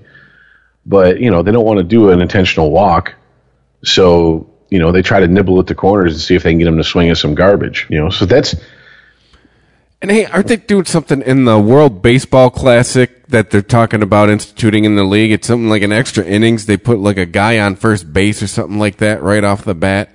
Some shit like a, that. it's a I think I believe it's the minor leagues and it's a runner on second. yeah. That I am fuck that. No, I, I I think they they're doing it in the World Baseball Classic because they they've been doing it around the world, and we're apparently uh, one of the last. We're last on this train apparently. Doing Well, I know I, I know that uh, listening to another podcast. Did they we said just blow your doing it in the mind, Earl? It, kinda. Say that again. Uh, uh, extra innings. You start off. Uh, they start off with the game. Uh, they put a man on second. Oh hell no. It's it's another thing to speed the game up. Uh, starting with the thirteenth, it is happening in the World Baseball Classic. Starting with the thirteenth inning, teams automatically start with runners on first and second base. These players are in the two batting order positions previous to the leadoff batter of the inning. In the qualifying round of the 2017 tournament, the extra inning rule will be employed from the 11th inning. So there you go. Well, I mean, We're- we're all silent. If We're they like, try it, "What?" And for if they try it, and for whatever reason, the majority of fans don't object to it, which I cannot see happening because baseball, man, baseball more than um, a lot, most other sports. I mean, even sports around the world that aren't as popular here, they really rely on tradition. That's one of the big cornerstones of that sport. And I mean, to me, this just this is this makes you know pastime. this makes giving the American League a designated hitter Look like nothing. exactly. Yeah, I mean this makes interleague play look like you know nothing. This is changing the whole dynamic of a game because once you start getting past, you know, okay, you have your starter. Let's say he goes six. You put your seventh, eighth, and ninth inning guys in there. Say ninth inning guy blows it. Okay, well your closer's gone. All right, so now it becomes a chess match. Do you put a long reliever in there? If you're in the National League, do you do you waste a long reliever knowing that in, you know one and a half times you know through the the batting order or excuse me uh, four more outs you're going to have to replace him for a hitter anyways. Do you put a short reliever in there? Okay well will that affect if he can pitch the next day and so on and so forth? I mean to me this is that's taken it's take it's it's kind of like the argument for against him the the designated hitter. It's taking strategy out of the manager's hands you know, do I pinch hit for my hot pitcher who's in there and we're up by one run, or do I let him go in there and basically concede an out? Here's You know, Well, I mean, it, it's like it, Bill Belichick always, you know, he he comes up with a strategy no matter what happens, who's there, and all that. The baseball pitcher, the baseball managers are going to come up with a different strategy, you know, to work around the not no intentional walk. That's not my issue. My issue is that's part of the game you're taking out. That's not a rule. That would be like saying in football you you can't pitch the ball. You have to literally hand the ball off. If you pitch it, it it's a penalty. What was it? I, I remember reading not that long ago. Forward pass was like what? Just instituted in, in, in like the last eighty years or something. I mean, think about that. What's football without the forward pass? Not much. I mean, can you A imagine lot of running that? up the middle. Exactly. It's Exactly. rugby. You can lateral, you can pitch, and that's it. and you can hand off, do a direct handoff. That's all you can do. That's You know. rugby. Yeah. Jerry Rice has no career without the forward pass.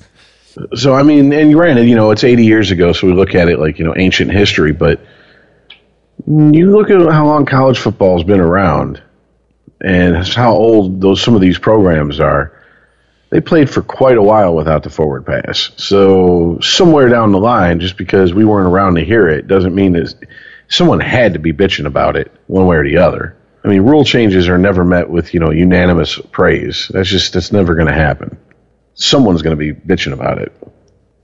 All right, guys, here we go. Magic question. How long till intersports play? Huh? 10 years?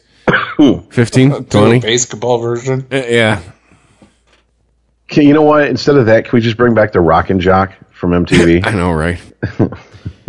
speaking speaking of Rock and Jock, uh, uh, it- it's You're the is first person to say that in like 20 years, by the way. I know this is mildly sports related, but it's interesting. The apparently the uh, the East Coast West Coast Biggie Tupac beef between Michael Rappaport and Dan Le Batard Oh, shit. is quickly reaching uh, uh, you know Crips and Bloods, or if you're a little less uh, prone to, to the urban analogy, uh, Cuban Missile Crisis status. So apparently, those motherfuckers are just gonna at some point sh- see each other across, you know, a WWF ring, rip their shirts off, hop in there, and just start pile driving each other. No, it's, it's Rappaport and Le Batard like the host, or Yeah, Le Batard, but then it's Rappaport, so and a couple of Le Batard's uh, uh, co-host, and uh, I think one of his producers Stugatz? decided. Stugatz is one of them. His dad. Uh, basically, the whole thing started over. Le Batard said a comment about you know how you going to give uh, Magic Johnson, president of basketball operations, with no experience. The only thing that got him that there is his history with the team and you know his smile. Basically, he charmed his way into the job. And Rappaport came out and uh, I think he took the cheap way out of looking at it. Instead of just attacking what he said, he decided to, to try to throw the the racism card in there and say, "Well, why weren't you saying this about John Lynch?" You know, et cetera, et cetera. Um, and uh, Le Batard had some sort of snappy, witty comeback, and Rapport was like, "Well, what did I expect from?" No, no, no. Excuse me. And then Rappaport, eh, Rap, Mike Rapport ended it by saying, "But what can I expect from a guy whose father is only on ESPN because of him?" So, you know, it, it, it basically calling him out, saying, "If you're going to call out Michael or uh, Magic Johnson for getting a job based on who he is and, and charm, then your father should have no business on fucking ESPN radio or television." So, oh, who's his dad? his one of his co-hosts. Ah, his dad is like the comedic relief. He sits there and and in uh, heavily accented English. I say, is that the old announcer guy? Is it the Dan Le Batard and Stugatz? Is that guy? I believe so. Yes. Ah, his announcer. So I I I just think it's interesting. It's like you know watching two guys who love sports but never played try to act like you know they're going to have like a uh, uh, Barkley uh, Laimbeer feud, and I'm like, it's just cute. You guys keep going back and forth. Let your Twitter fingers do the talking. But I think it, it, if, I don't know. I mean, sure, uh, Le Batard's on the radio every day, but what's it? Rappaport ain't a comedian. I don't know. I don't know if I'd want to get into a shit talking war with Rappaport. Seems like he'd win. Oh, he's a good shit talker. For, from his from him being in uh, fantasy football leagues on Howard Stern and hearing how he goes at those guys, he he's one of those guys that every single day of the week you get about four emails from him to, talking shit about his fantasy football team and talking shit about yours. Oh, I would love to be in a league with him. I, I am I am of belief in my fantasy football league. There is not enough shit talking. It's like me and one other dude who just talk shit to each other all year because no one, everyone else is a bunch of pussies. Yeah, he's he's definitely one of those uh, big talkers. So Uh, I like that video that uh, you sent about I'm gonna play real quick. Rappaport talked about uh, uh, the uh, the highlight reels, and the guy's team were making a big deal about a dunk that wasn't. yes. Go ahead and play it. This shit is it, Last it is night, funny. something happened that I hope never happens ever again. A guy named Willie Cauley Stein, who plays for the Sacramento Kings, who may or may not be Jewish. If you are, shalom, Mr. dunk. Cauley Stein! Oh. He's fouled! He just made, just missed Yes, two. he does not make I this I've seen so many people get so fucking excited about something that didn't happen. The dunk that didn't fucking happen. Watch his teammates on the bench jumping around like chicken heads on Myrtle Avenue. You want to get excited about a dunk? You want something to get your little panties moist? That's a fucking dunk. That's to get excited about. You want to get excited about a fucking dunk? That's a fucking dunk. Don't hashtag make shit go viral that didn't happen. The skinny genification is taking over the NBA and it needs to stop. Stop bleaching your fucking hair, take off your skinny fucking jeans, and make your fucking dunks. Yo, this- Is that is skinny genification? Is that Rappaport's way of calling people snowflakes? I think so. It's it's it's it's a term I haven't heard before, but it's rather apt because I do notice, uh, uh, at least like when I'm you know seeing the pregame stuff, I'm starting to see more and more skinny jeans.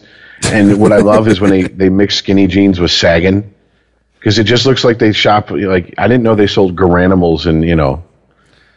You know, with with a with a 62 inseam or whatever the fuck, you know what I'm saying? Or it looks like you shit your pants in your skinny jeans. Yeah, exactly. Exactly.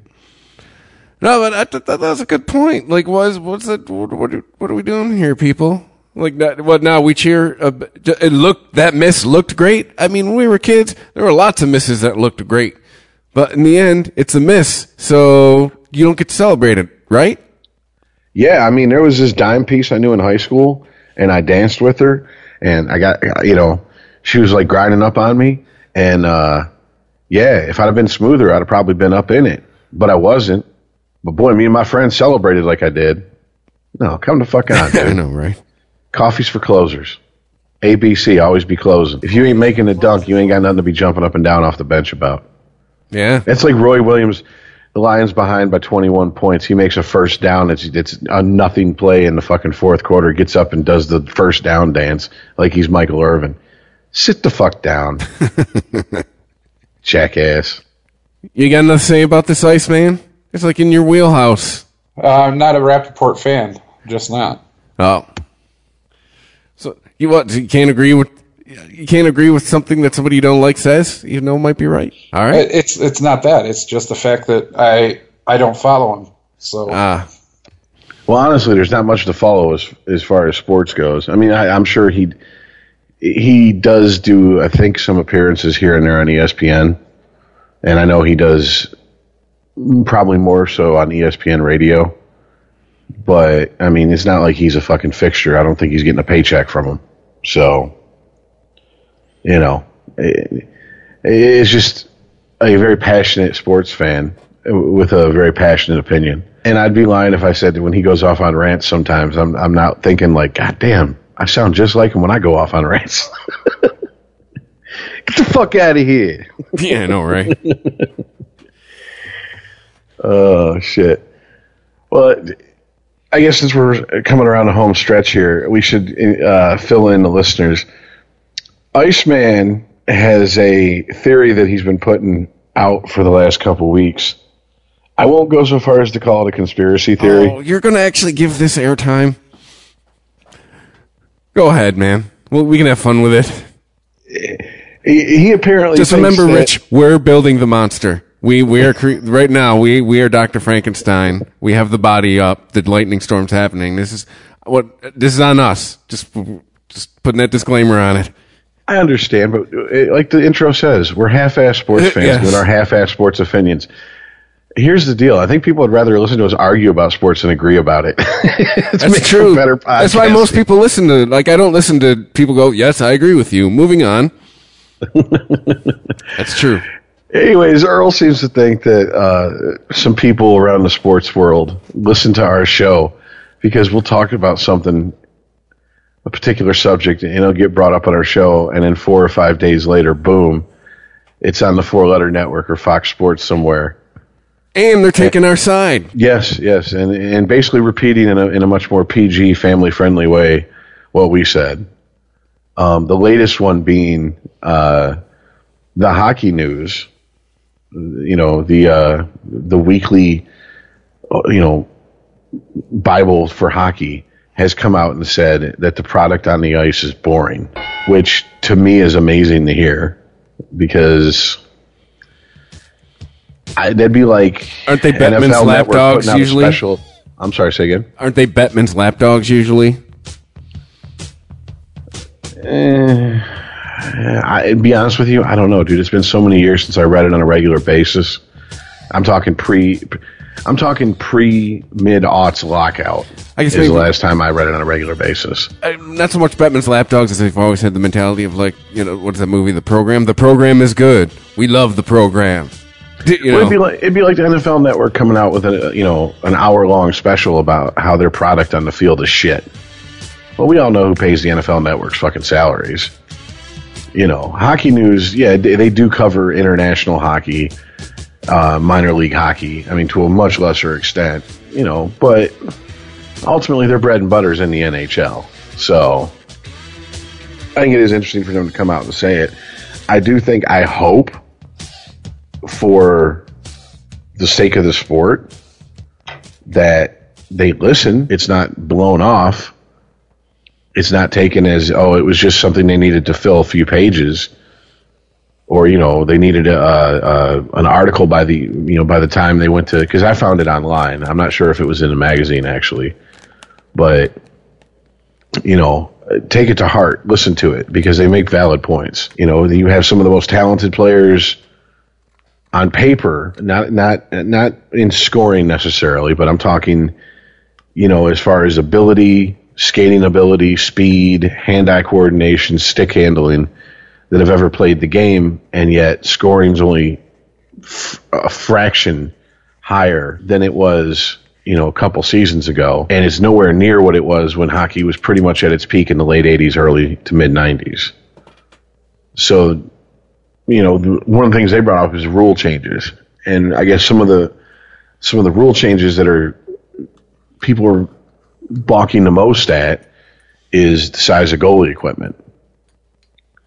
And I, it was interesting reading comments on the article because even people, and granted, none of these people's names I recognize, so they probably didn't play in the NHL. But the, I take them at their word when they're when they're, you know, their profile pic is is or even worse, maybe they have, and it's been within the last five to ten years. Maybe they have, but um, you know, they even guys were like, yeah, you know, I played a little minor league hockey or I played college hockey, and yeah, yeah, these this equipment's getting out of hand. You know, it's way big, especially I guess the width of the chest protector that they wear is really being called into question because it's just w- way wider than needs to be. It's Well, it's no longer for protection. and and and they're saying the size of the trapper. And I got to say something. I noticed that starting uh, you know starting years ago that these trappers kept getting bigger and bigger and floppier and floppier. I mean, it seriously went from looking like you know the virgin you took to prom to the 45 year old chick that you finally settle down and get married to. You know what I'm saying? There was a big difference in the, in the size of that glove there. So I, that one I could agree with. Cut down on the size of the trapper. I found that a uh, pad for each testicle seems rather excessive. Well, I know, see, but there's already restrictions based on the size of the goalie, on the size of their, their leg pads and stuff. So why not do the same thing with the rest of the, the the protection they wear and go, look, you know, you don't need to go up there with a goddamn neck roll like you're a fucking fullback from 1976. You know, seriously, you're stopping pucks. We're not trying to keep your your neck from breaking because it's snapping back because you're running with the you know crown of your helmet straight in a, a gaggle of men trying to kill you. Something so homoerotic about the entire phrase you just said. Well, that's on the next show. We, we cover how uh, all of sports is homoerotic, especially from to according to its detractors. Oh, that reminds me, Chris. You do have the the signal scrambled, right? I just closed my wire mesh fence, so Yeah, gotcha. nobody eavesdropping on our podcast, yo. Oh, all right. What's the second biggest state we get listens is that uh, it's out of Virginia. Just saying. that, You never know. Langley. May- Maybe we'll be in that WikiLeaks, that WikiLeaks shit for the CIA, the shit that came out today. But that's another I- podcast. yeah, I was gonna say I do the sports podcast today. I've done my best to only look at sports shit. Gotcha.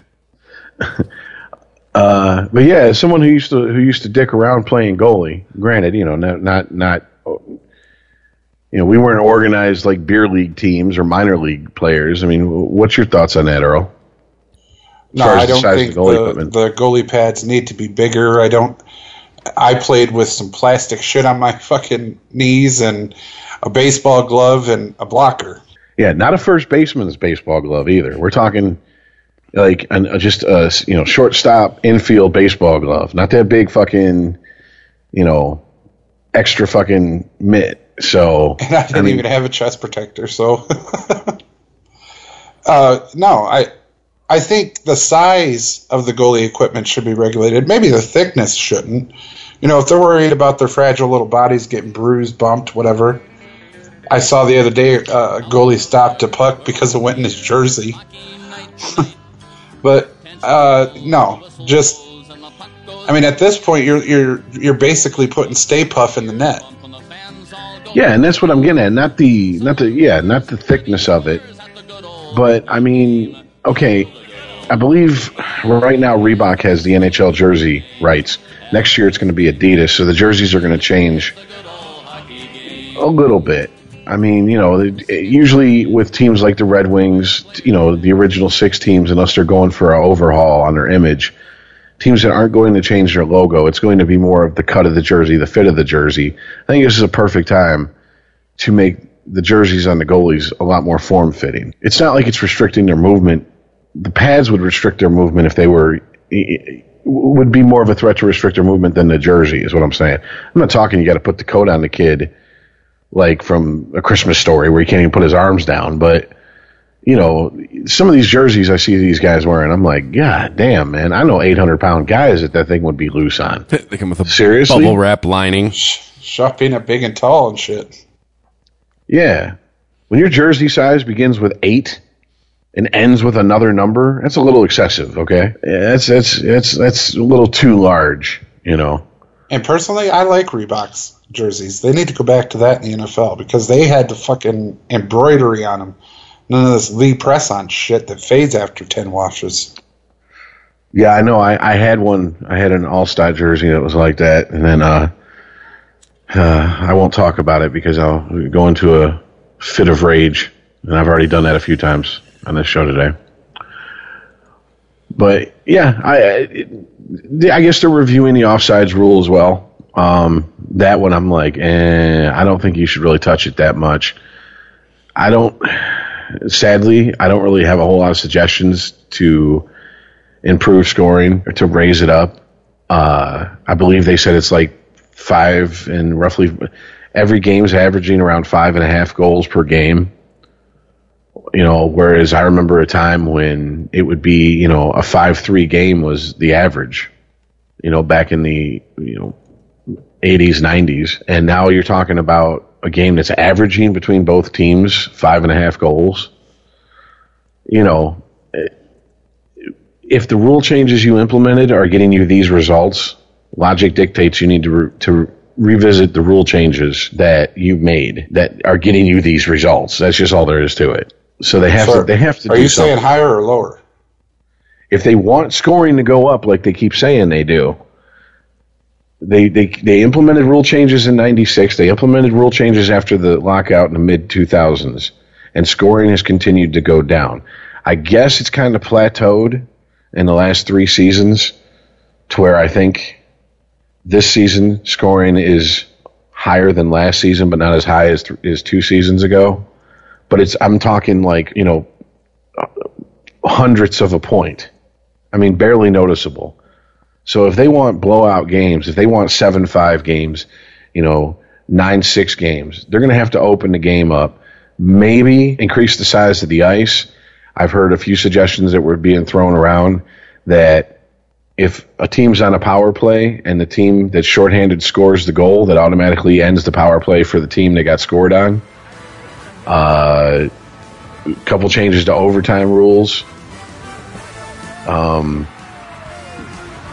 which I mean they've they've they've tweaked. I mean we went to the shootout and then now it's three on three overtime. You know I don't know what more you can do. I, I what are you what are you gonna have one on one hockey out there? No goalie, a garbage can. You know, just put just put a garbage can in each net and drop the puck at center ice and let them guys like you know Listen. slug it out one on one. I don't know what else you can do, man. Start all games at one one. All right, and go take some cues from baseball now. Rich, I remember talking to you at the beginning of the season that hockey scores look like baseball scores. Yeah, well, the stats across the, the season so far uh, that didn't continue. I mean, that's I'm going by the NHL's own stats. So, for I guess for uh, for games we were watching, we must have been watching the high scoring games, and and the other games must have been some real low scoring games.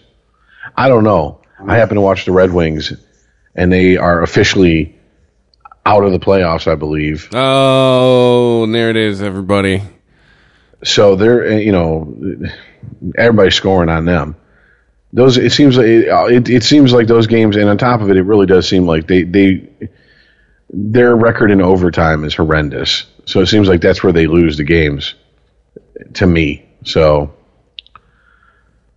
I couldn't really tell you what the rest of the league looks like because I don't have access to it. Thank you, NHL. Thank you for not being on a national sports network except for once a week. I appreciate it. That's another way to get some excitement in your game. Actually, let people watch it. Find a way to, to get it into people's houses without them having to actively search it out. Uh, don't treat the NHL like it's like it's the NFL, to where you have to pay three hundred dollars a year for some fu- st- some silly fucking package, and then regulate that package only to satellite and and one or two cable providers. Uh, you know, it, just hey, if you want people to watch your sport, you got to make it accessible, especially when they're not clamoring for it.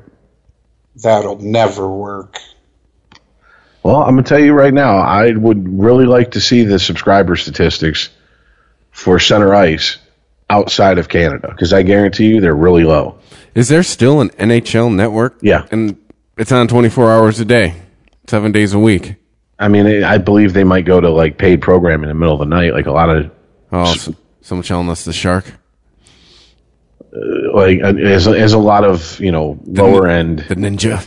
K sta- pay stations go. What's the one now? The copper pan. Uh, yeah, well, I don't know.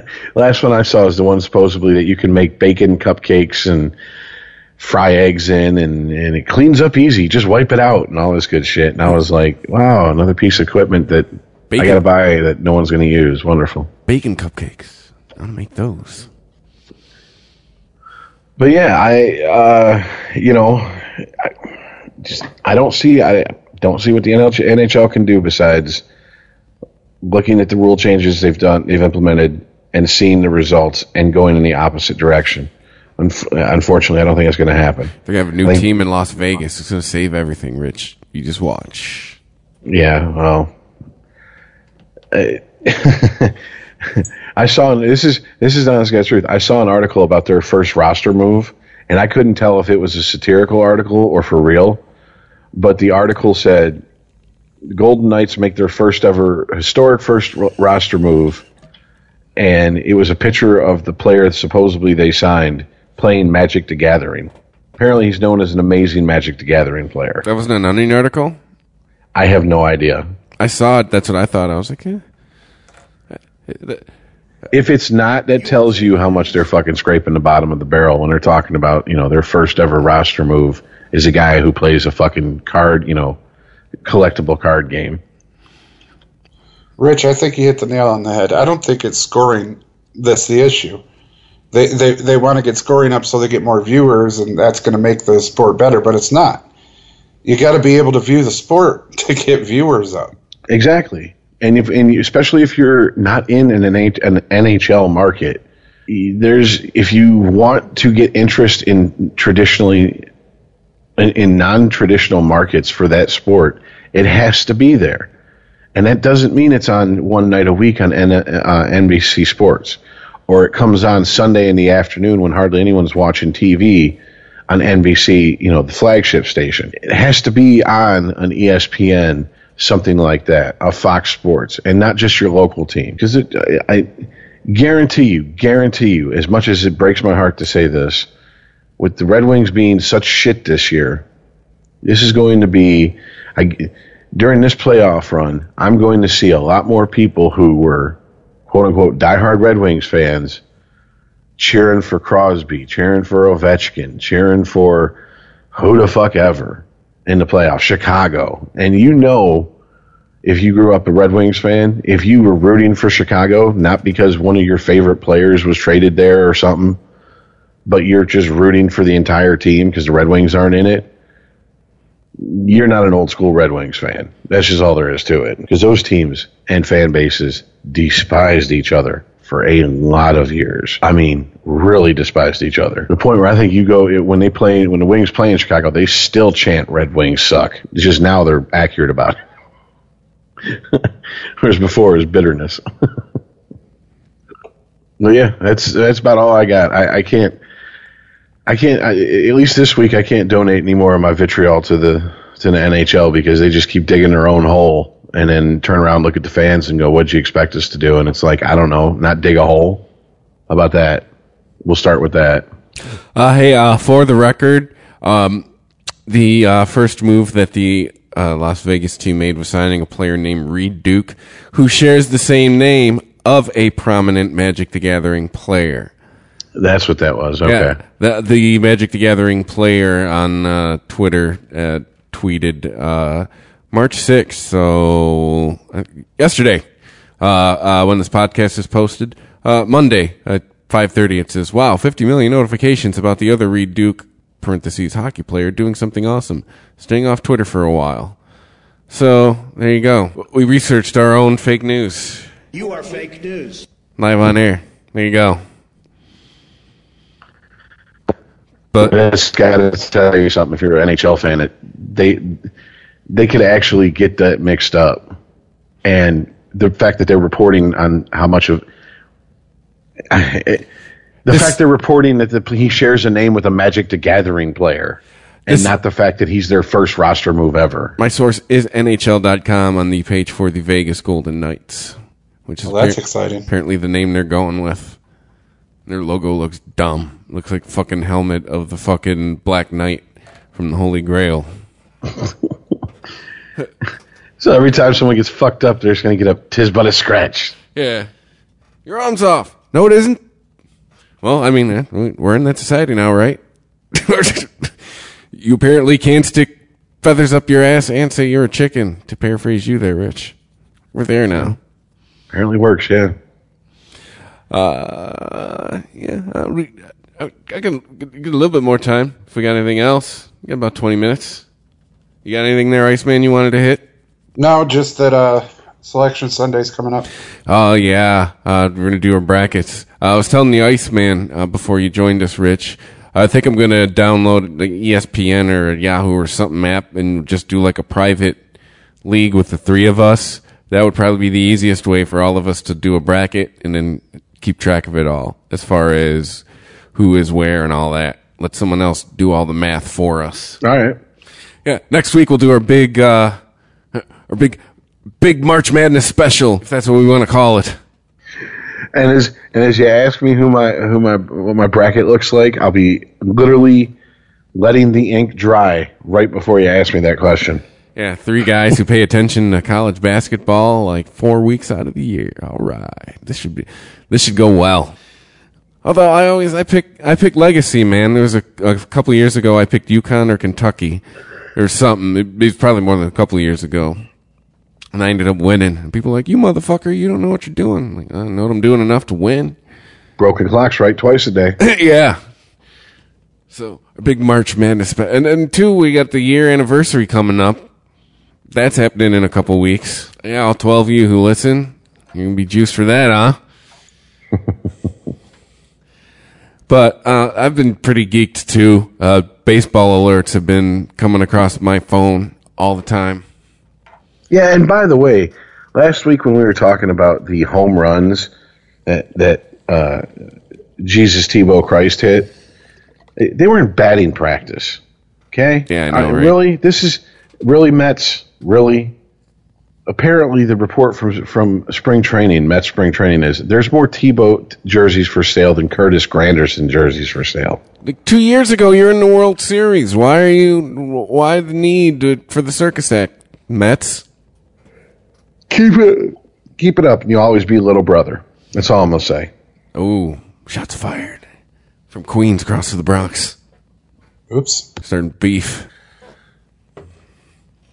Uh, let's see. Anything else happened while we were on the air? Anything earth shaking? Anything we're talking about? Anyone get arrested? A No, Rod. not really. Romo's taken the uh, the stand of ABH Anywhere but Houston. here. Oh. A Rod signed some deal with Fox. He's going to be a full time analyst. You know, surprisingly, I've heard outside of so, anonymous short, uh, anonymous social media, um, which is pretty much I just chalk up most of that to trolling. I've heard very little like shit talking about him as a fucking on air personality. Actually, because he hasn't been bad. Exactly, that's what I'm saying. Like I've I've heard more praise for him than anything. So I mean, but if the line for, but think about it though, the line for celebrity broadcaster is low, and I think it starts at Magic Johnson. I mean, so uh, you, you do better than Magic. I mean, you're doing all right. Come on now, Shaquille O'Neal, really? Shaq can be entertaining in his own right. Like He's Shaq's, funny. Shaq's got that going for him. That's what I'm saying. Like Magic Johnson, like he's like legendarily bad as a color man, not colored as a color man.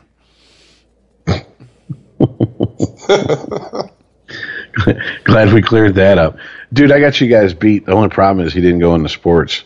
He went into entertainment, and that's Michael Strahan. Michael Strahan. I I don't know how he has a career in media. I don't know. See, outside of his Subway commercials, I'm not familiar with anything but his work with football. Like I see him on the the uh, when they do the sports um, uh, when he's on Fox. You know, he's in part of the Super Bowl coverage and all that, or the the Sunday or the Detroit games where Fox runs them. I, he seems in his element doing sports, but I I haven't. I don't- What the fuck would I watch Kelly Ripa for? I'm a Forty year old man. I, I, Well, that could be your argument why you watch Kelly Ripa. I'm just saying his enunciation makes Donovan McNabb look like John Gielgud. Okay, so it, it there's, there's a lot to be desired there. and at six o'clock, I said that before with you guys. The ESPN shows ran by he said, she said, Mike and Jemele. That's not a good thing. See, I but I like both of them. I don't have I don't have okay. I, I don't have cable at the moment, but and I haven't ca- I haven't caught the show in a long time since it was on a different time slot. And it used I, if I remember correctly, it used to be on ESPN Radio. They had a show on their own, and they seemed like they were good together, good chemistry. She knows her shit. You know, he's somewhat amusing at times. So I mean, how does it not work? It, it just all of that kind of went away. Now they're now they're trying to do it like way over the top. Is it coming off as silly? Is that what you're saying? Like, It just comes off as boring, silly, just you know. I, I guess I'm old school through everything, including broadcasting. I, I, I like you know booyah and replays and show me what happened in the sports world. I don't want to hear all this song and dancing and jipping and jiving. Just tell me what happened. See, I've been checked out on the afternoon shows because about the, the mid 2000s, they started taking their cue from like Fox News and it turned into like six guys yelling for an hour. And I, I really haven't watched any since. Uh, yeah, that's that's those like pardon the interruption around the horn type shows, right? Yeah, it just it, it seems like eh, whatever. I'll watch Sports Center at 11. Like it's kind of where I went with that. Well, see, but around the horn, uh, PTI, pardon the interruption, those types, they're all right. You know, 'cause They're all right, I, I'm, but- I'm watching those for the debate. I'm watching those for the commentary. Uh, you know, the banter back and forth. They're all right, but it's not all right as a format for every show. Like, don't give me the same format with a new name. Like, it seemed like that's where it was going about the mid 2000s. Right. I, I definitely see your point there. But when it comes to ESPN, I want to see the highlights. I want to know what happened in sports. I don't Yeah. want the song and dance. Exactly. I want the news. Give me the news in sports. Oh, okay. So you're saying it's more of an issue because it's at the six o'clock spot where traditionally Sports Center used to be. You want if you're tuning in at six o'clock to ESPN, you don't want to watch a fucking a sports culture and entertainment show. You want to watch the hard news. Give me the scores. Give me the highlights. Sports Center. In general, if I have my TV on at 6 p.m. on a weekday, I'm looking for information in general. Like, I don't start, like, pleasure viewing till, like, you know, post 7 p.m. Yeah, that's just where I'm at. But, ha, the TV for news. Ha. Well, the, We- the, it'll the be antiquated soon. Sports Center at six. Yeah, but also, we got, we get this conversation, but also give me the real news. Like, don't, don't lead with the women's NCAA tournament and tell me that's the top story for the day. But that's another story for another day. Or something we've already talked about, too. Like, give me the real things that happen. I know it's slow because really, the news of the day, unless there's any front office moves, really doesn't happen until the games happen. But I don't know. I'm just, I, I, I, I want information from my media. I don't want entertainment. And they're, they're starting, well, they're not starting. They've crossed over, but, and we're starting to veer towards more the entertainment factor. I mean, look at, look, we're looping it way back around to the beginning of the show. Look at what we were talking about with the whole situation with Cleveland and Jimmy Garoppolo and Adrian Peterson in Minnesota. Like they're more concerned now about being first than right. A situation that happened kind of along the same time frame. Kevin Durant. And initially it comes out, oh, he's out indefinitely. And then the next day it's like, oh, no, eh, check back in four weeks. Should be all right. Okay, well, that being said, it's, it's, it's, a, it's a slowish time of year. Uh, It's not like we were we were struggling to find things. It's just it's, it's not not much happening. I mean, NBA and NHL are uh, but the men are separating from the boys as far as who's going to make the playoffs. We said the Red Wings it was a good run. Uh, it's going to be wild before anyone else beats it. Good job on that, but we're done there. Pistons, where are they in the bubble? Are they? Are the Pistons even in the realm of the playoff conversation? Do we know? Look it up real quick. Uh, um, click on NBA standings. Uh, well, hey, Pistons being the number seven spot in the Eastern Conference right now. Look at that. All right, ahead of the Chicago Bulls. Tied. Oh, yeah. Same record. But there we go. All right. It's possible. But so, yeah. Did all that to just yeah, verify. Slower time of year, but I mean spring training is going to be rounding up. I mean, baseball we're doing a bracket next week. March Madness will be in full s- full swing. And then obviously uh start of baseball season's right around the corner. Uh NFL training camp will be soon. I mean, lots, lots of good things coming up. Dog days of summer ahead of us, though, but we don't want to get ahead. First anniversary of the show coming up. Uh, thanks everybody who's been listening.